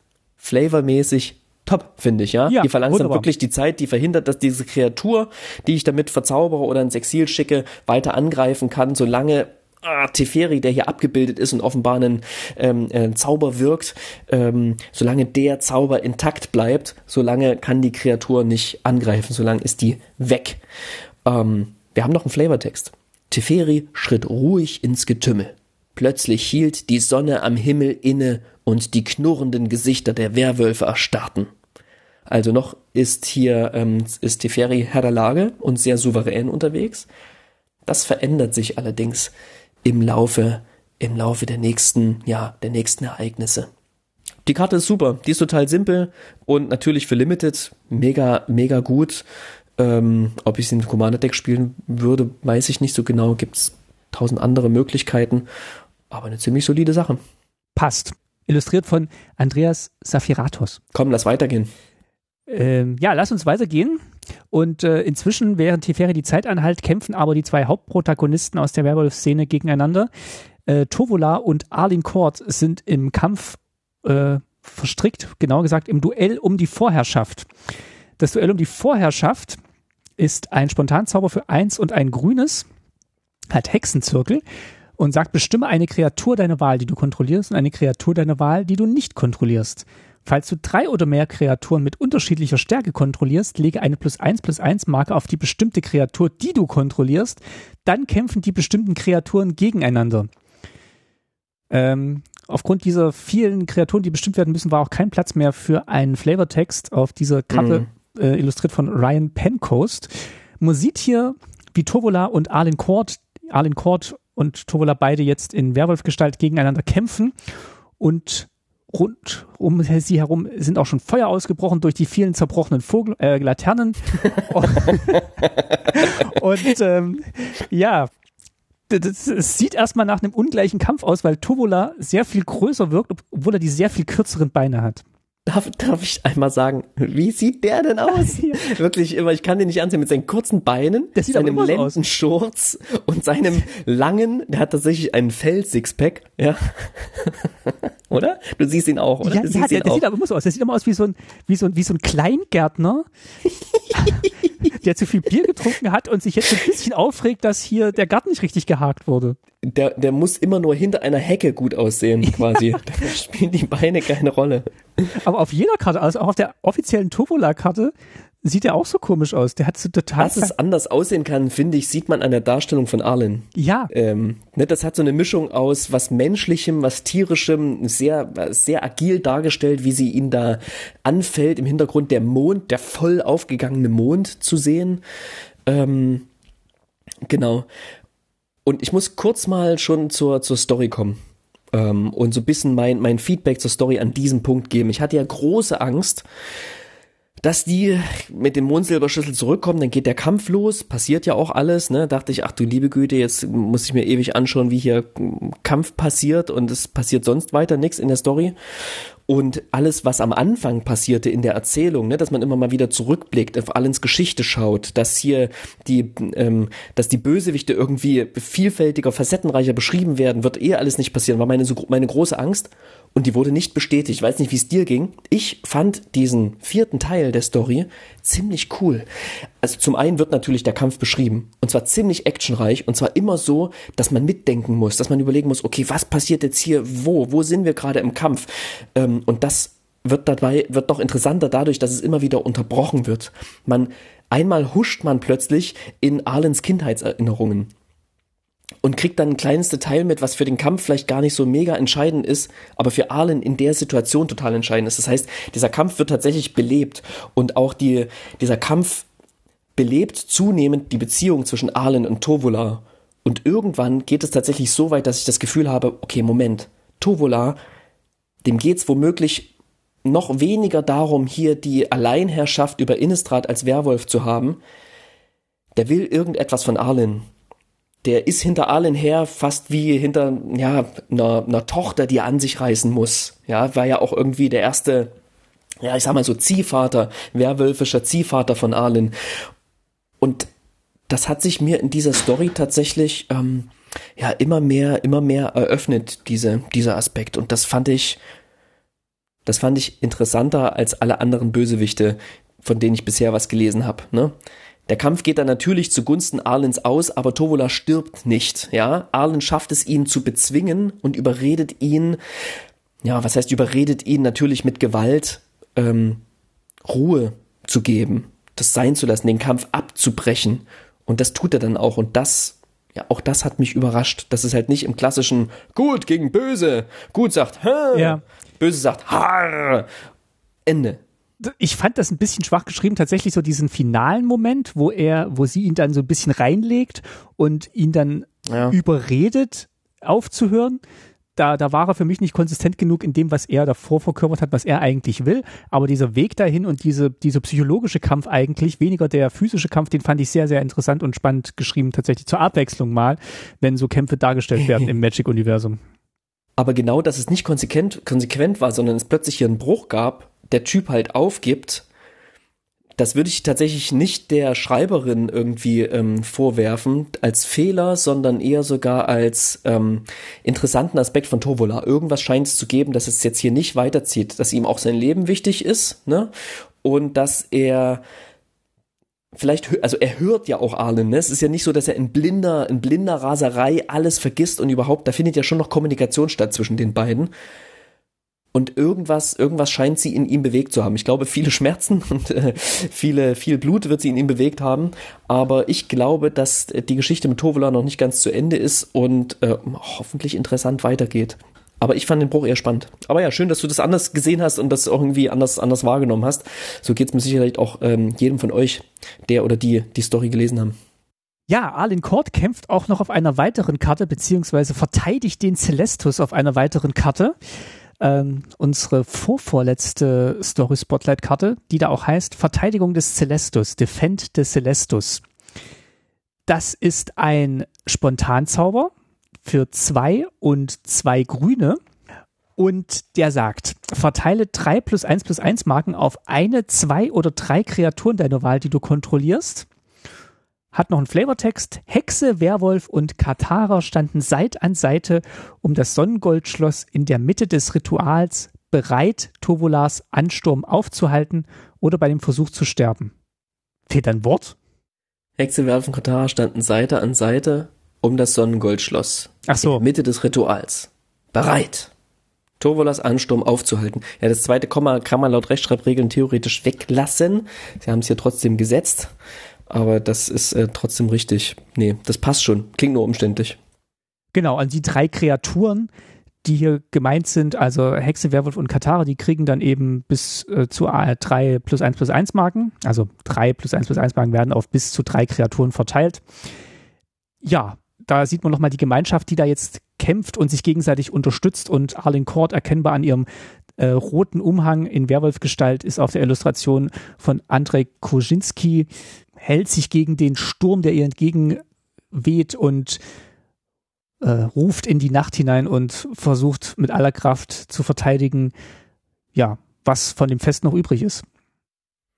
Ja, ähm, die Sonne ist untergegangen, deswegen haben wir das ein bisschen ans Ende gerückt, dieser Reihe von Karten. Ansonsten kann man die natürlich an jeden beliebigen Punkt der Verteidigung des Celestus, dieser, ja, ganzen, dieser ganzen, ganzen Teils der Story irgendwie packen. Tovola wurde zurückgedrängt. Er nimmt einen Teil seiner Werwölfe mit, andere wüten dann natürlich trotzdem noch rum. Das heißt, die müssen immer noch wachsam sein, was da los, los ist. Ähm, der, das heißt jetzt nicht, dass der Kampf plötzlich vorüber ist, nur weil Tovola sich zurückzieht. Das passiert nur Stück für Stück. Ja. Und dann? dann ist das Ritual eigentlich fast zu Ende. Also sie schaffen es dann tatsächlich, den Celestus zu verteidigen. Sie schaffen es, den Mondsilberschlüssel einzusetzen. Catilda schafft es, das Ritual zu starten und auch fast zu beenden. Aber dann passiert etwas, womit kommt Zigarda. Kommt Zigarda? Nee. Also kommt, kommt auch jemand von oben, den man am Anfang der äh, letzten Geschichte auch noch mal kurz eingeführt hat, damit es nicht so ganz überraschend ist für den Leser, wenn dann am Schluss der Geschichte diejenige nochmal auftaucht. Und zwar ist es Olivia Voldaren, die äh, auftaucht und vom Himmel herabschießt in, äh, auf einer Karte, die da heißt Olivias Mitternachtsmahl. Genial übersetzt vom englischen Olivias Midnight Ambush, wie du mich auch darauf hingewiesen hast, dass ein Mitternachtsmahl natürlich kein Midnight Ambush ist. Also kein Mitternachtsangriff, sondern Mitternachtsmahl. Das ist ein Hinterhalt eher, ne? Ein Hinterhalt, also so, ja. sie wartet auf den richtigen Moment und haut dann rein, um sich den Mondsilberschlüssel zu greifen. Aber sag erst mal noch, äh, was die Karte macht. Die Karte ist ein Spontanzauber, kostet eins und ein schwarzes und sagt, eine Kreatur deiner Wahl erhält minus zwei, minus zwei bis zum Ende des Zuges und falls es Nacht ist, erhält die Kreatur stattdessen minus 13, minus 13 bis zum Ende des Zuges. Illustriert von Chris Rallis und hat noch einen schönen Flavortext, wo Olivia selber spricht und sie sagt zu Katilda, die auch auf der Karte zu sehen ist, Du Arme warst mit deinem Ritual fast fertig, nicht wahr? Wie ausgesprochen unhöflich von mir. Um es wieder gut zu machen, schicke ich dir eine Einladung zu meiner Hochzeit. To be continued. Genau, denn sie nimmt äh, ähm, Katilda mit in die Luft und lässt sie dann eigentlich fallen. Also sie kommt gar nicht so richtig mit zur Hochzeit Katilda, denn Katilda ist dann eigentlich tot am Ende der Geschichte. Wenn ich es richtig in Erinnerung ja, habe. Ja, ja. Da gibt's ähm, sehr eindringlich beschriebenes Geräusch, wie sie auf dem Boden aufprallt. Und ähm, ja, auf jeden Fall tot sein muss. Das kann sie nicht überlebt haben. Und ich glaube, es ist so fälschlicherweise übersetzt worden, weil die Illustration eben Olivia zeigt, die ähm, ja Katilda in Händen hält, ihr den Mondsilberschlüssel aus der Hand reißt, der fällt nach unten, was ich nicht so richtig genial finde, weil sie reißt den eigentlich an sich, ne? Und sie holt ihr eher aus, um, also sie hält sie so, als würde sie Katilda beißen wollen. Aber das tut sie in der Geschichte nicht wer auch immer hier illustriert hat, also ne, wir wissen, wer illustriert hat, aber ähm, diese Person wusste offenbar nicht, was in der, was in der Story passiert. Vielleicht wurde es auch verändert, vielleicht hat sie sich auch erstmal gebissen und ist dann noch runter und hat den Schlüssel geholt in der, im ersten Entwurf, der mal gemacht wurde. Ähm, jedenfalls, hier versucht sie sie zu beißen, der, Silber, Mondsilberschlüssel fällt runter. In der Story selbst nimmt sie den Mondsilberschlüssel und schmeißt Katilda zu Boden, ähm, wo sie dann stirbt. Daher wahrscheinlich auch der Übersetzungsfehler. Und eine Karte, die man im Limited spielen sollte. Die Spiel, genau, ähm, flavormäßig nicht ganz, ähm, nicht ganz ein Volltreffer, weil Catilda eigentlich nur eine 1-1-Kreatur ist und da hätten wir jetzt gar nicht bis zur Nacht warten müssen, um sie mit minus 13, minus 13 zu töten. Äh, da hätte es auch, hätte auch der Tag getan mit minus 2, minus 2. Ähm, Catilda war, war nicht die stärkste.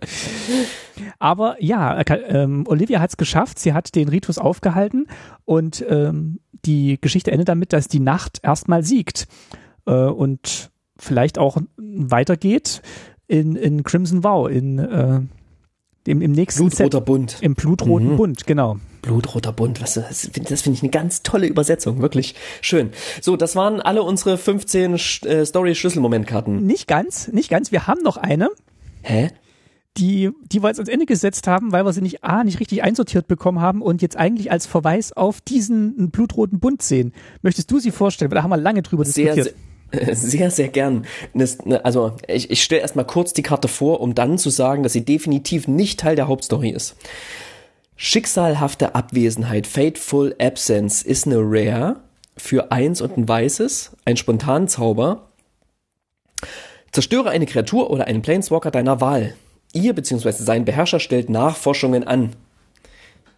Jetzt haben wir noch einen Flavortext oder ich erkläre erzähle erst mal kurz, was auf der Illustration zu sehen ist. Wir sehen Sorin, der in einer sehr 60er Jahre Vampirfilmmäßigen Haltung über einen leeren Sarg gebeugt ist. Ja, er guckt an dem Sarg vorbei, aber offenbar guckt er eigentlich in den Sarg. Sorin witterte eine Intrige und eilte zur Ruhekrypta seines Großvaters. Aber jemand anders war ihm zuvor gekommen. Also irgendjemand hat hier seinen Vater, äh seinen Großvater Edgar Markov aus der Krypta herausgeholt. Das ist jetzt nicht, also Ruhe, Krypta, also ist jetzt nicht das Ding, wo die Vampire hingehen, um sich auszuruhen, sondern der ist tot und irgendjemand hat den geholt oder wiederbelebt. Ich weiß nicht, wie das bei Vampiren genau funktioniert. Und äh, ja, Sorin, der hier so ein bisschen wie so ein wie so ein Scooby-Doo ähm, äh, Bösewicht dasteht und gerade sich die Maske vom Kopf gerissen hat. Ähm, ich der alte meine Mr. Probleme mit der Illustration. Also Eric Deschamps, der die Illustration gemacht hat, den mag ich eigentlich sehr und ich glaube, er muss hier irgendwas zitiert haben, denn äh, ich weiß nicht, also wie Sorin hier aussieht. Kein, also wirklich, ich kann damit nichts anfangen. Ähm, ja, äh, kommt in der Hauptstory nicht vor dieser ganze Moment nicht. Das ist einfach ein Teaser der nächsten Story, um einfach nochmal zu erwähnen, oh, irgendwas ist mit Edgar Markov. Wir schreiben jetzt hier seinen Namen nicht hin, aber ihr wisst, wer gemeint ist. Und ähm, ich habe es gewagt, einen, einen Post auf Reddit zu machen. Reddit kennt ihr, das ist die Plattform, wo man nur nervenstark posten sollte. ähm, oder hingeht, wenn man zu viel schlechte Laune hat und andere Leute, andere Leute disst. Also, schicksalhafte Abwesenheit. Ich habe einfach mal gefragt, warum ist das ein Story-Schlüsselmoment in Midnight Hunt? Und ja, was dann die, die geballte, das geballte Wissen von Reddit mir entgegengeschleudert hat, war eigentlich nur, es ist einfach ein, ein, ein, äh, ein Teaser. Ein Teaser für das nächste Set. Und ich glaube, so kann man es lesen. Und wenn man noch weiter schaut, dann kann man sehen, dass in den kürzlich ge, ge, ähm, gezeigten Verpackungen der Booster kann man auf den Sammlerboostern Olivia Voldaren sehen, die verheiratet wird. So viel wissen wir schon. Wir wissen noch nicht, wer der Bräutigam ist, aber ihr gegenüber kniet ein weißhaariger Herr, was durchaus Edgar Markov sein könnte. Das heißt, wir könnten ja in einer Situation sein, oder was hier geteased werden könnte, wäre, Olivia holt sich Edgar Markov aus der Gruft, belebt ihn irgendwie halbherzig wieder, vielleicht mit irgendeinem Bann auf ihm, ähm, heiratet ihn dann und verheiratet somit die zwei mächtigsten Vampirfamilien Innistrats und ähm, versucht sich dann selbst irgendwie ähm, an die Spitze dieser Familie zu schwingen, weil sie halt nur einen ja halbtoten Gatten hat. Wer weiß, das könnte der Teaser sein, aber ein Style, ein Teil der Story der Hauptstory von Mitternachtsjagd ist das nicht, sondern wir sind eigentlich auf dieser Karte mittendrin in der Story vom Blutroten Bund. Ich finde es ja ein bisschen schade, dass äh, Edgar Markov jetzt so dargestellt wird, so als willenloser äh, Notfallehemann, nachdem es wirklich eine der stärksten Commander-Karten ist, die in den letzten Sets gedruckt und äh, herausgegeben wurden und wo er dann noch ähm, sich da den Mantel anlegen lässt und in, in, der, in der Höhe mhm. seiner Kraft steht und jetzt wird er da als, als Bräutigam missbraucht. Und die, die, Who knows, ne? Das ist ja ist nur so komisch dargestellt, so kniend auf diesem Sammlerbooster, wer weiß.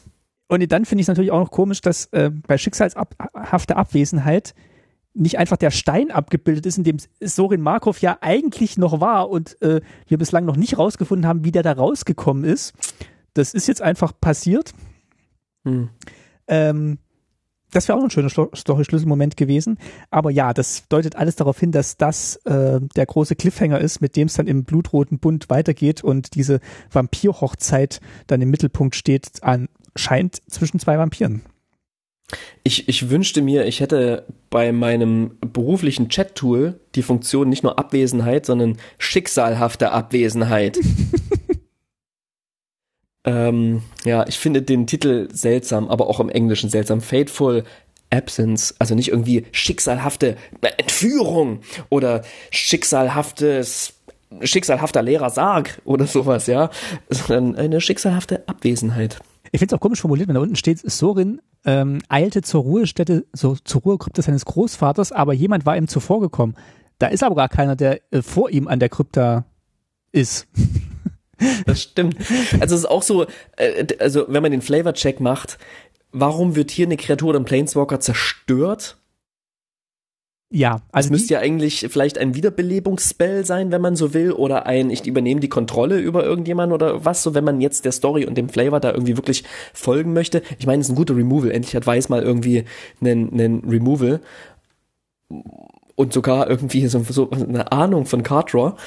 Aber ähm, ja, ich finde diese Karte, die, die wirkt gerade mega konstruiert. Und ich könnte Ja. mir vorstellen, dass hier irgendetwas passiert ist, dass man sich gesagt hat, das müssen wir noch mit reinnehmen als ein Teaser. Erinnerst du dich noch an, an, an Eldritch Moon und an Schatten über Innistrad? Da haben wir doch auch so tausend Sachen geteased und die beiden Sets haben total gut zusammengehangen und haben irgendwie eine zusammenhängende Geschichte erzählt.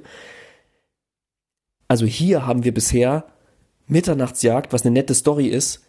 Dann haben wir Olivia, die plötzlich aus dem Himmel schießt und sich einen Mondsilberschlüssel holt und diese Karte. Und das soll der Leim sein für diese beiden Sets.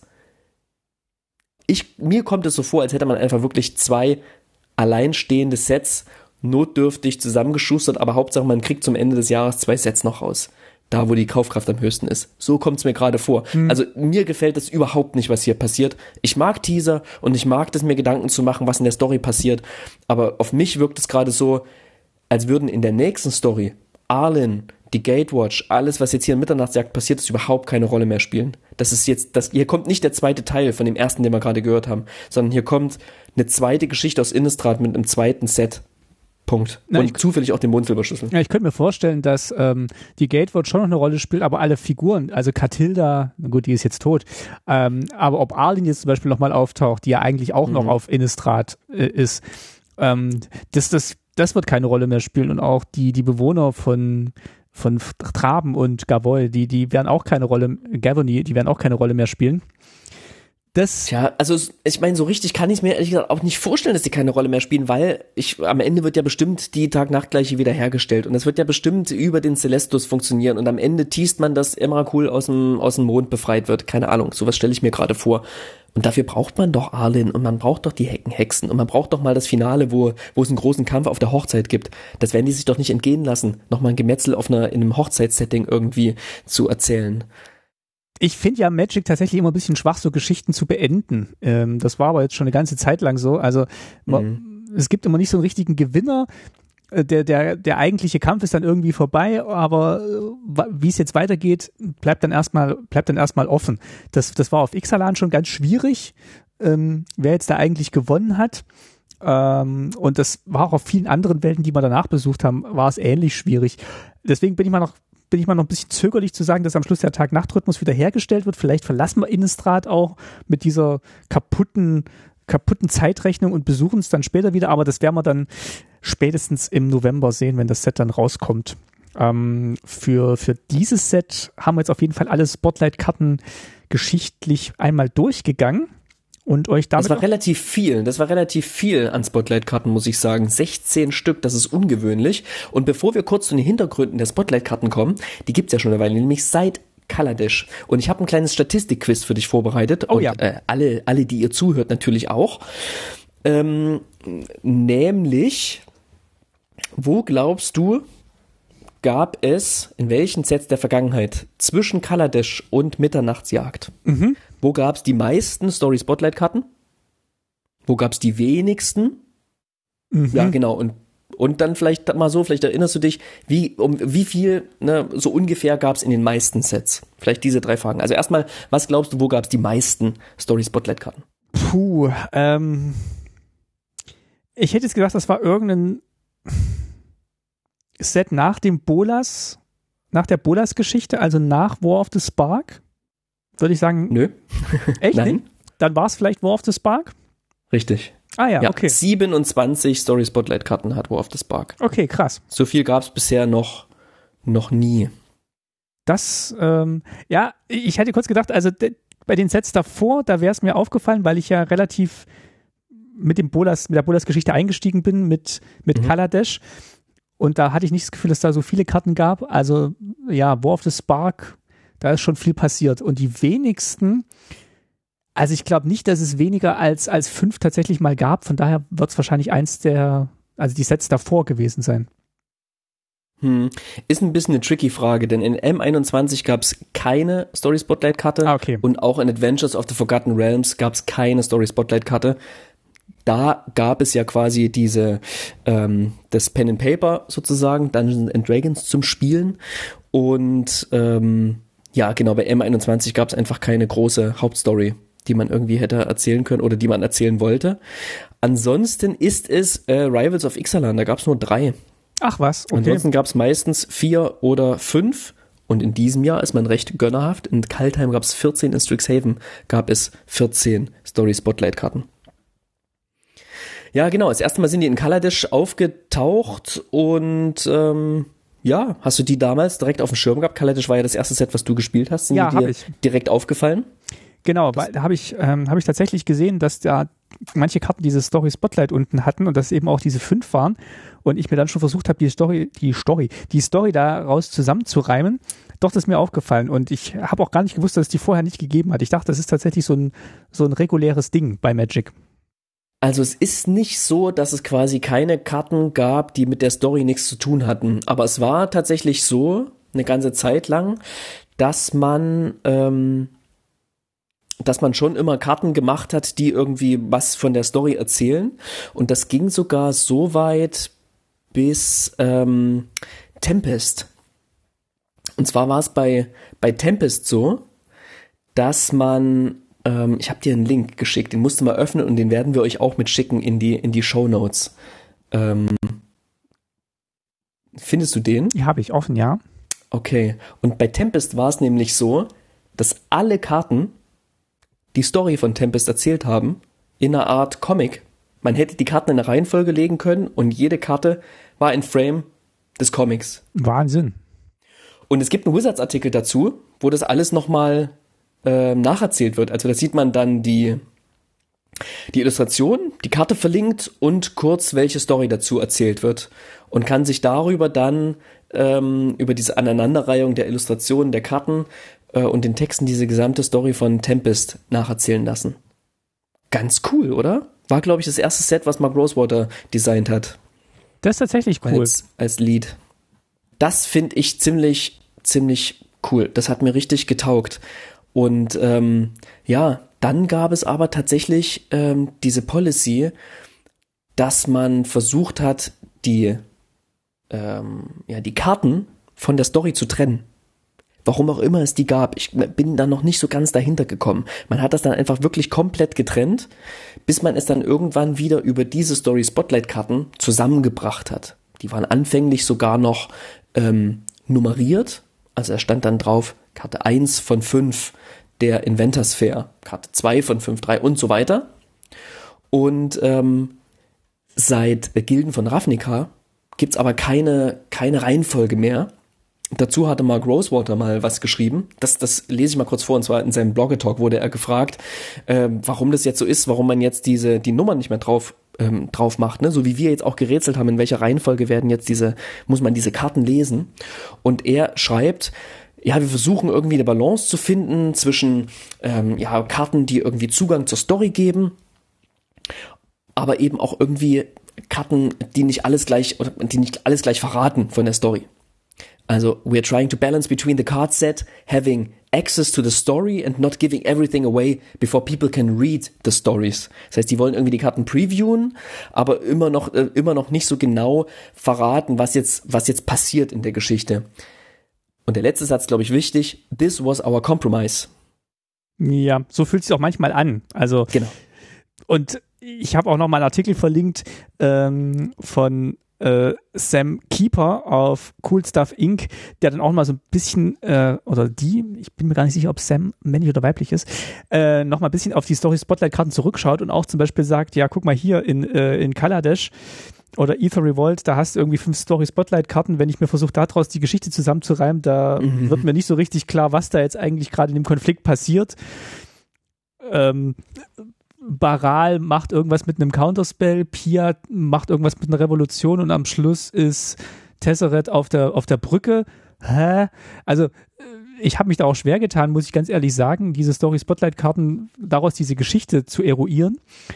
Und es waren jetzt für mich nicht die ikonischsten Momente der Geschichte tatsächlich. Mhm. Ich finde, diese Story Spotlight Karten sind insgesamt ein Kompromiss, ne? Also ich würde mir in meiner Game Designer Seele wünschen, dass natürlich irgendwie alle Karten was mit dir, was mit der Welt und, also mit der Welt haben sowieso alle was zu tun, aber eben auch mit der Story zu tun haben, aber es sind eben so viele Karten dabei, die irgendwas anderes erzählen, was mir vollkommen, ja, seltsam erscheint, wie zum Beispiel diese ganzen Teufel, die man, die man sieht also ich dachte, vielleicht ja. kommen die mit und überfallen das Fest oder sowas, ne? Man hätte sich ja sonst was zusammenreimen können. Aber wo sind denn auf Innistrad irgendwelche Teufel unterwegs, die ja teuflische Dinge tun? Also keine Ahnung, es ergibt für mich nicht so richtig Sinn und es wirkt so ein bisschen zurecht konstruiert und wieder halt, ja, wie ein großer Kompromiss, hey, wir wollen ein bisschen Story erzählen, aber wir wollen jetzt auch nicht, dass unser Design davon so krass beeinflusst wird, weil ja, ne, wenn man das macht, dann ist das ein Game Design technischer großer Aufwand, wenn der Flavor und die Mechanismen alles so perfekt zusammenpassen müssen. Dann ist es doch leichter zu sagen, ja komm, lass mal einen Teufel machen und wenn er stirbt, dann verteilt er Schaden. So. Ja, so wird's sein. Da, da gebe ich dir vollkommen recht, dass das dass das einfach zu viele Bälle sind, die man gleichzeitig in der Luft halten muss, um ein gutes Spiel zu machen, eine gute Geschichte zu erzählen und äh, das das gleiche noch zu verbinden und dann noch Illustrationen zu machen, die auch alle in sich richtig sind, sowohl was die Karte mechan me mechanisch macht, als auch was die Geschichte erzählt. Das ist schon schwierig aber es geht, man könnte es möglich machen. Klar. Nur liegt halt überhaupt kein, kein Hauptaugenmerk drauf. Nur was ich in letzter Zeit feststelle, ne, auch wenn ich mir immer intensiver die Geschichten anschaue, wie viele Leute es gibt, die sich diese, diese, die sich diese Stories anschauen, ne, und, und die da genau hingucken, die die Stories auch brauchen, um sich so von, von Set zu Set zu hangeln und die dann eben auch beleben. Das muss ich schon feststellen. Ähm, und ich würde mir da ein bisschen mehr, bisschen mehr Liebe wünschen. Zum Beispiel die Story Spotlight Karten in der Reihenfolge, in, in der richtigen Reihenfolge zu previewen. Das wäre geil. Dann könnte ich auch ein bisschen was erahnen und wüsste es trotzdem noch nicht genau. Und dass mir die Freude am Lesen der Geschichte genommen würde, das äh, glaube ich, da glaube ich nicht so richtig dran. Man muss jetzt natürlich auch sagen, dass diese, dass diese Stories jetzt nicht die große Literatur sind. Also ich, ich wäre auch dankbar, wenn die Geschichte mir über die Karten präsentiert werden würde und äh, ich nicht immer diese Geschichte lesen müsste. Die war jetzt mal ganz gut. Wie gesagt, die von Strixhaven, da habe ich mich auch teilweise ein bisschen durchgequält, mhm. weil die wirklich nicht schön zu lesen war. Und ich mir dann am Abend gedacht habe, oh, ich habe so viele gute Bücher noch im Schrank stehen. Ich würde jetzt gern wirklich gut geschriebene Sätze lesen. Stattdessen muss ich mich jetzt hier durch One-Liner von, äh, von den Planeswalkern äh, durchkämpfen und äh, dann macht Professorin Onyx, von der wir nicht wissen, dass es äh, Liliana ist, auch nochmal einen, einen launigen Spruch. Also da, da würde ich mir tatsächlich mehr wünschen, dass die Geschichte mehr auf den Karten stattfindet, wie du gesagt hast, dass man da wirklich auch wie, wie meinetwegen auch in Tempest nach die Geschichte an, nur anhand der Karten lesen kann. Das fände ich, das fände ich schön. Das wäre cool, ja. Also hat mir große Freude gemacht, dieses Tempest-Ding da mal ähm, durchzugehen. Ja, zur Story muss ich wirklich sagen, es hat mir Spaß gemacht, das Ding zu lesen. Ich war total überrascht. Ja, das war, das war schön geschrieben. Was am Ende passiert, was in der Story passiert, schön und gut, ist, ist okay. Aber was die Story geschafft hat, ist mir viel Welt zu beschreiben, mir äh, viel von Arlen irgendwie mitzugeben und gefühlt auch viele Dinge zu, zu, zu erzählen, die eben für die Handlung eigentlich gar nicht hätten miterzählt müssen werden müssen, wo ich mir bei den anderen Stories dann irgendwie immer gesehen habe, okay, hier wird jetzt alles beschrieben, was erzählt werden muss. Ich wird gerade die Stichpunktliste von Wizards durchge durcherzählt, so. Und hier hatte ich aber das Gefühl, die weiß mehr über Innistrad, die weiß mehr über die Story, als sie gerade reinschreibt. Da gibt's eine, eine Tiefe, so und ähm, das war cool. Das hat, das hat total ja. Spaß gemacht beim Lesen, weil dann ist man immer am Rätseln und immer man, man ist immer in der Situation, dass man erfahren will, wo man gerade ist, ähm, wie die Geschichte weitergeht und, und, ähm, und ja, was mit den Charakteren passiert. Also, ne, um, um Arlen, mit der fieber ich schon mit. Das ist schon eine Gestalt, die, die, das war die war mir wichtiger als alle anderen zuvor. Das war auch der Höhepunkt, wenn die Geschichte aus Arlens Sicht erzählt hat. Ähm, schwach fand ich es in dem Moment, wo die Gatewatch dazu kam, weil die eigentlich für der Personalität äh, von der Persönlichkeit der Gatewatch hat man eigentlich nicht so viel mitgekriegt. Also was Teferi jetzt antreibt, was er gedacht hat, was er gefühlt hat, was sein Motiv war, habe ich, hab ich keinen Eindruck bekommen. Und äh, ich fand auch diese, diese Schatzsuche nach dem Mondsilberschlüssel, fand ich die schwächste Episode. Und stark war die Geschichte wirklich in dem Moment, wo äh, Arlene im Mittelpunkt stand, wo ihre Beweggründe dargelegt mhm. wurden, wo ihre mhm. Interaktion mit den Menschen von Innistrad äh, dargelegt wurde, wo sich ihr Motiv rausbildet, dass sie halt dieses, diese Welt beschützen will, dass das ihre Welt ist. Das fand ich eine, eine spannende Geschichte.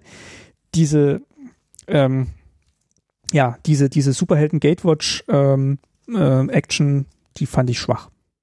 Ja, die Autorin ist übrigens ähm, Kay, also K. -Punkt. Ich weiß, ich kenne ihren Vornamen nicht und konnte ihn auch gerade auf die Schnelle nicht herausfinden. Kay Arnold Rivera.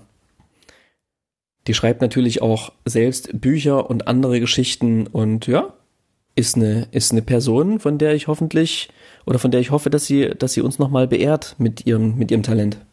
Dann bin ich gespannt, wie die Geschichte weitergeht, ob die das Niveau hält und vielleicht sogar vielleicht noch eine Schippe drauflegt. Also die, die Kurve geht nach oben. Wir würden das gerne wieder machen, wenn euch das gefallen hat und ihr vielleicht jetzt auch nochmal die Geschichte dadurch ein bisschen näher beleuchtet bekommen habt von uns. Schreibt uns, wie gesagt, gerne, wie, ihr das, wie euch das gefallen hat, ob wir das machen sollen. Wir würden es gerne tun.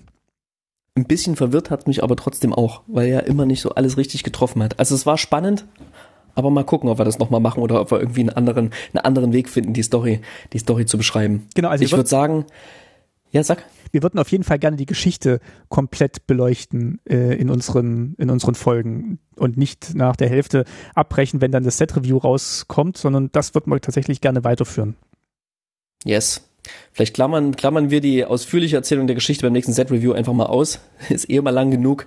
Und ähm, servieren euch das dann in einer ja, Story-Spotlight-Folge. Ja, dann. Kommen wir zur Nachspeise. Genau, da haben wir noch was vorbereitet und das hast du gekocht. oh, es gibt einen Glasnudelsalat. Hm.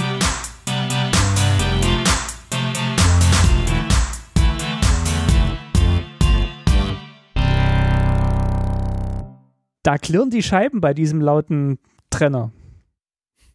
Genau. Äh, Glas ist auch das Stichwort. Denn ich wollte euch einfach mal aufmerksam machen auf einen ganz witzigen Tweet von Ed Waters Mike. Den kennt ihr vielleicht von Twitter, wenn nicht, checkt ihn auf jeden Fall aus. Waters Mike, auch bekannt als Mike Linneman, der macht eine ganze Menge Auktionen auf dem MTG ähm, Art Market nennt er sie, jetzt stehe ich gerade auf Schlauch, also ne, der verkauft auch Kunst für Künstlerinnen und Künstler, die ähm, ja Werke für Magic ähm, gestalten.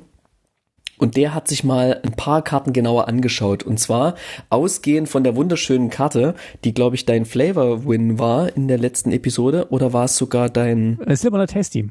Silberner Tasty hat die bekommen. Tapping at the Window von Niels Ham, wo man so wunderschön das Fenster sieht mit den flachen Scheiben. Denn er hat festgestellt, oder ich sag mal die Theorie aufgestellt, dass im bisherigen Innistrad gab es noch keine flachen Scheiben. Wir kommen zurück nach Innistrad und plötzlich gibt es flache Scheiben und in seinem Thread führt er uns durch die ähm, ja, Kunst, flache Scheiben herzustellen und wie früher Glasscheiben, die ersten Glasscheiben gemacht wurde, wie man die wiedererkennt und ähm, beschreibt nun ja, dass offenbar die Personen, die für das Worldbuilding verantwortlich waren, nicht genau hingeschaut haben und plötzlich gibt es Fensterglas und in den dargestellten Städten überall Fenster mit glattem, geradem, quadratischem Glas.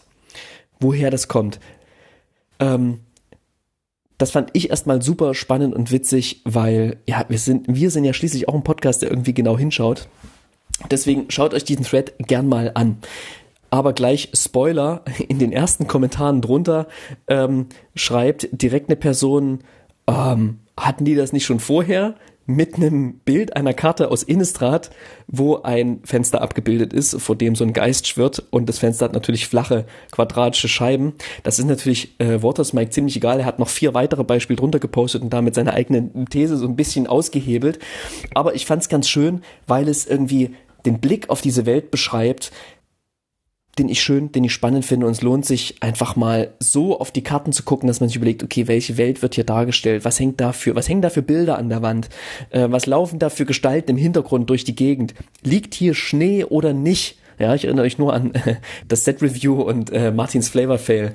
Ähm, das das finde ich cool, das macht mir Spaß. Und äh, findest du sowas nervig, Martin? Wenn man irgendwie so mit solchen, ich habe ja was gefunden, da passt was technisch nicht so ganz, wenn man mit sowas daherkommt oder geht es dir selber so, dass wenn du sowas gefunden hast, dann das gern auch irgendwie anbringen möchtest? Ich finde das ganz witzig, weil ähm, das ist ja, das ist ja meistens auch so eine so eine US-amerikanische Popsicht, die dann auf die verschiedenen Kulturen geworfen wird, die dann in Magic äh, in, in den Set gegossen wird.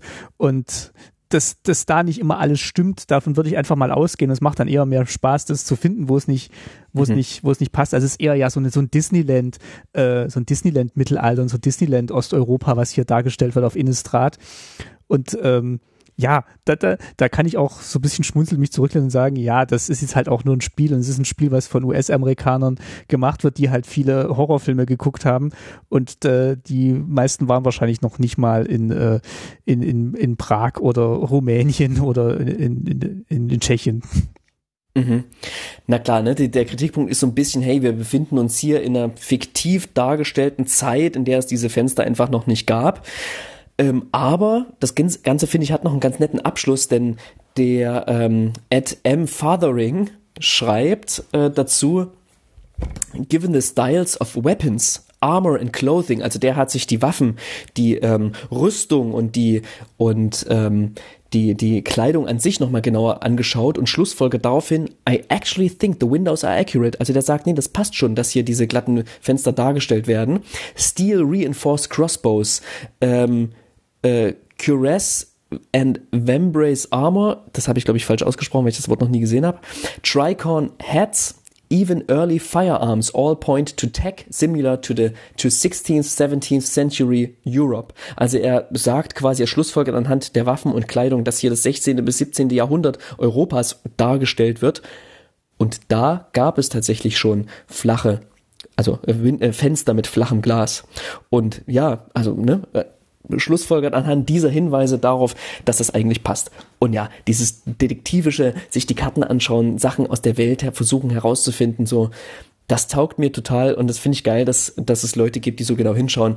Also folgt auf jeden Fall Waters Mike, der postet immer wieder wunderbare Sachen zum Thema Magic Kunst und ähm, ja, macht auch immer wieder auf die ein oder andere Auktion aufmerksam. Und folgt auch uns auf tasty-mtg oder kommt zu uns auf die Webseite tastymtg.de und abonniert unseren Podcast, erzählt von unserem Podcast und äh, ja, lasst einen Kommentar da, schreibt uns, was euer Story-Schlüsselmoment war äh, in den Karten, wie euch die mhm. Geschichte gefallen hat.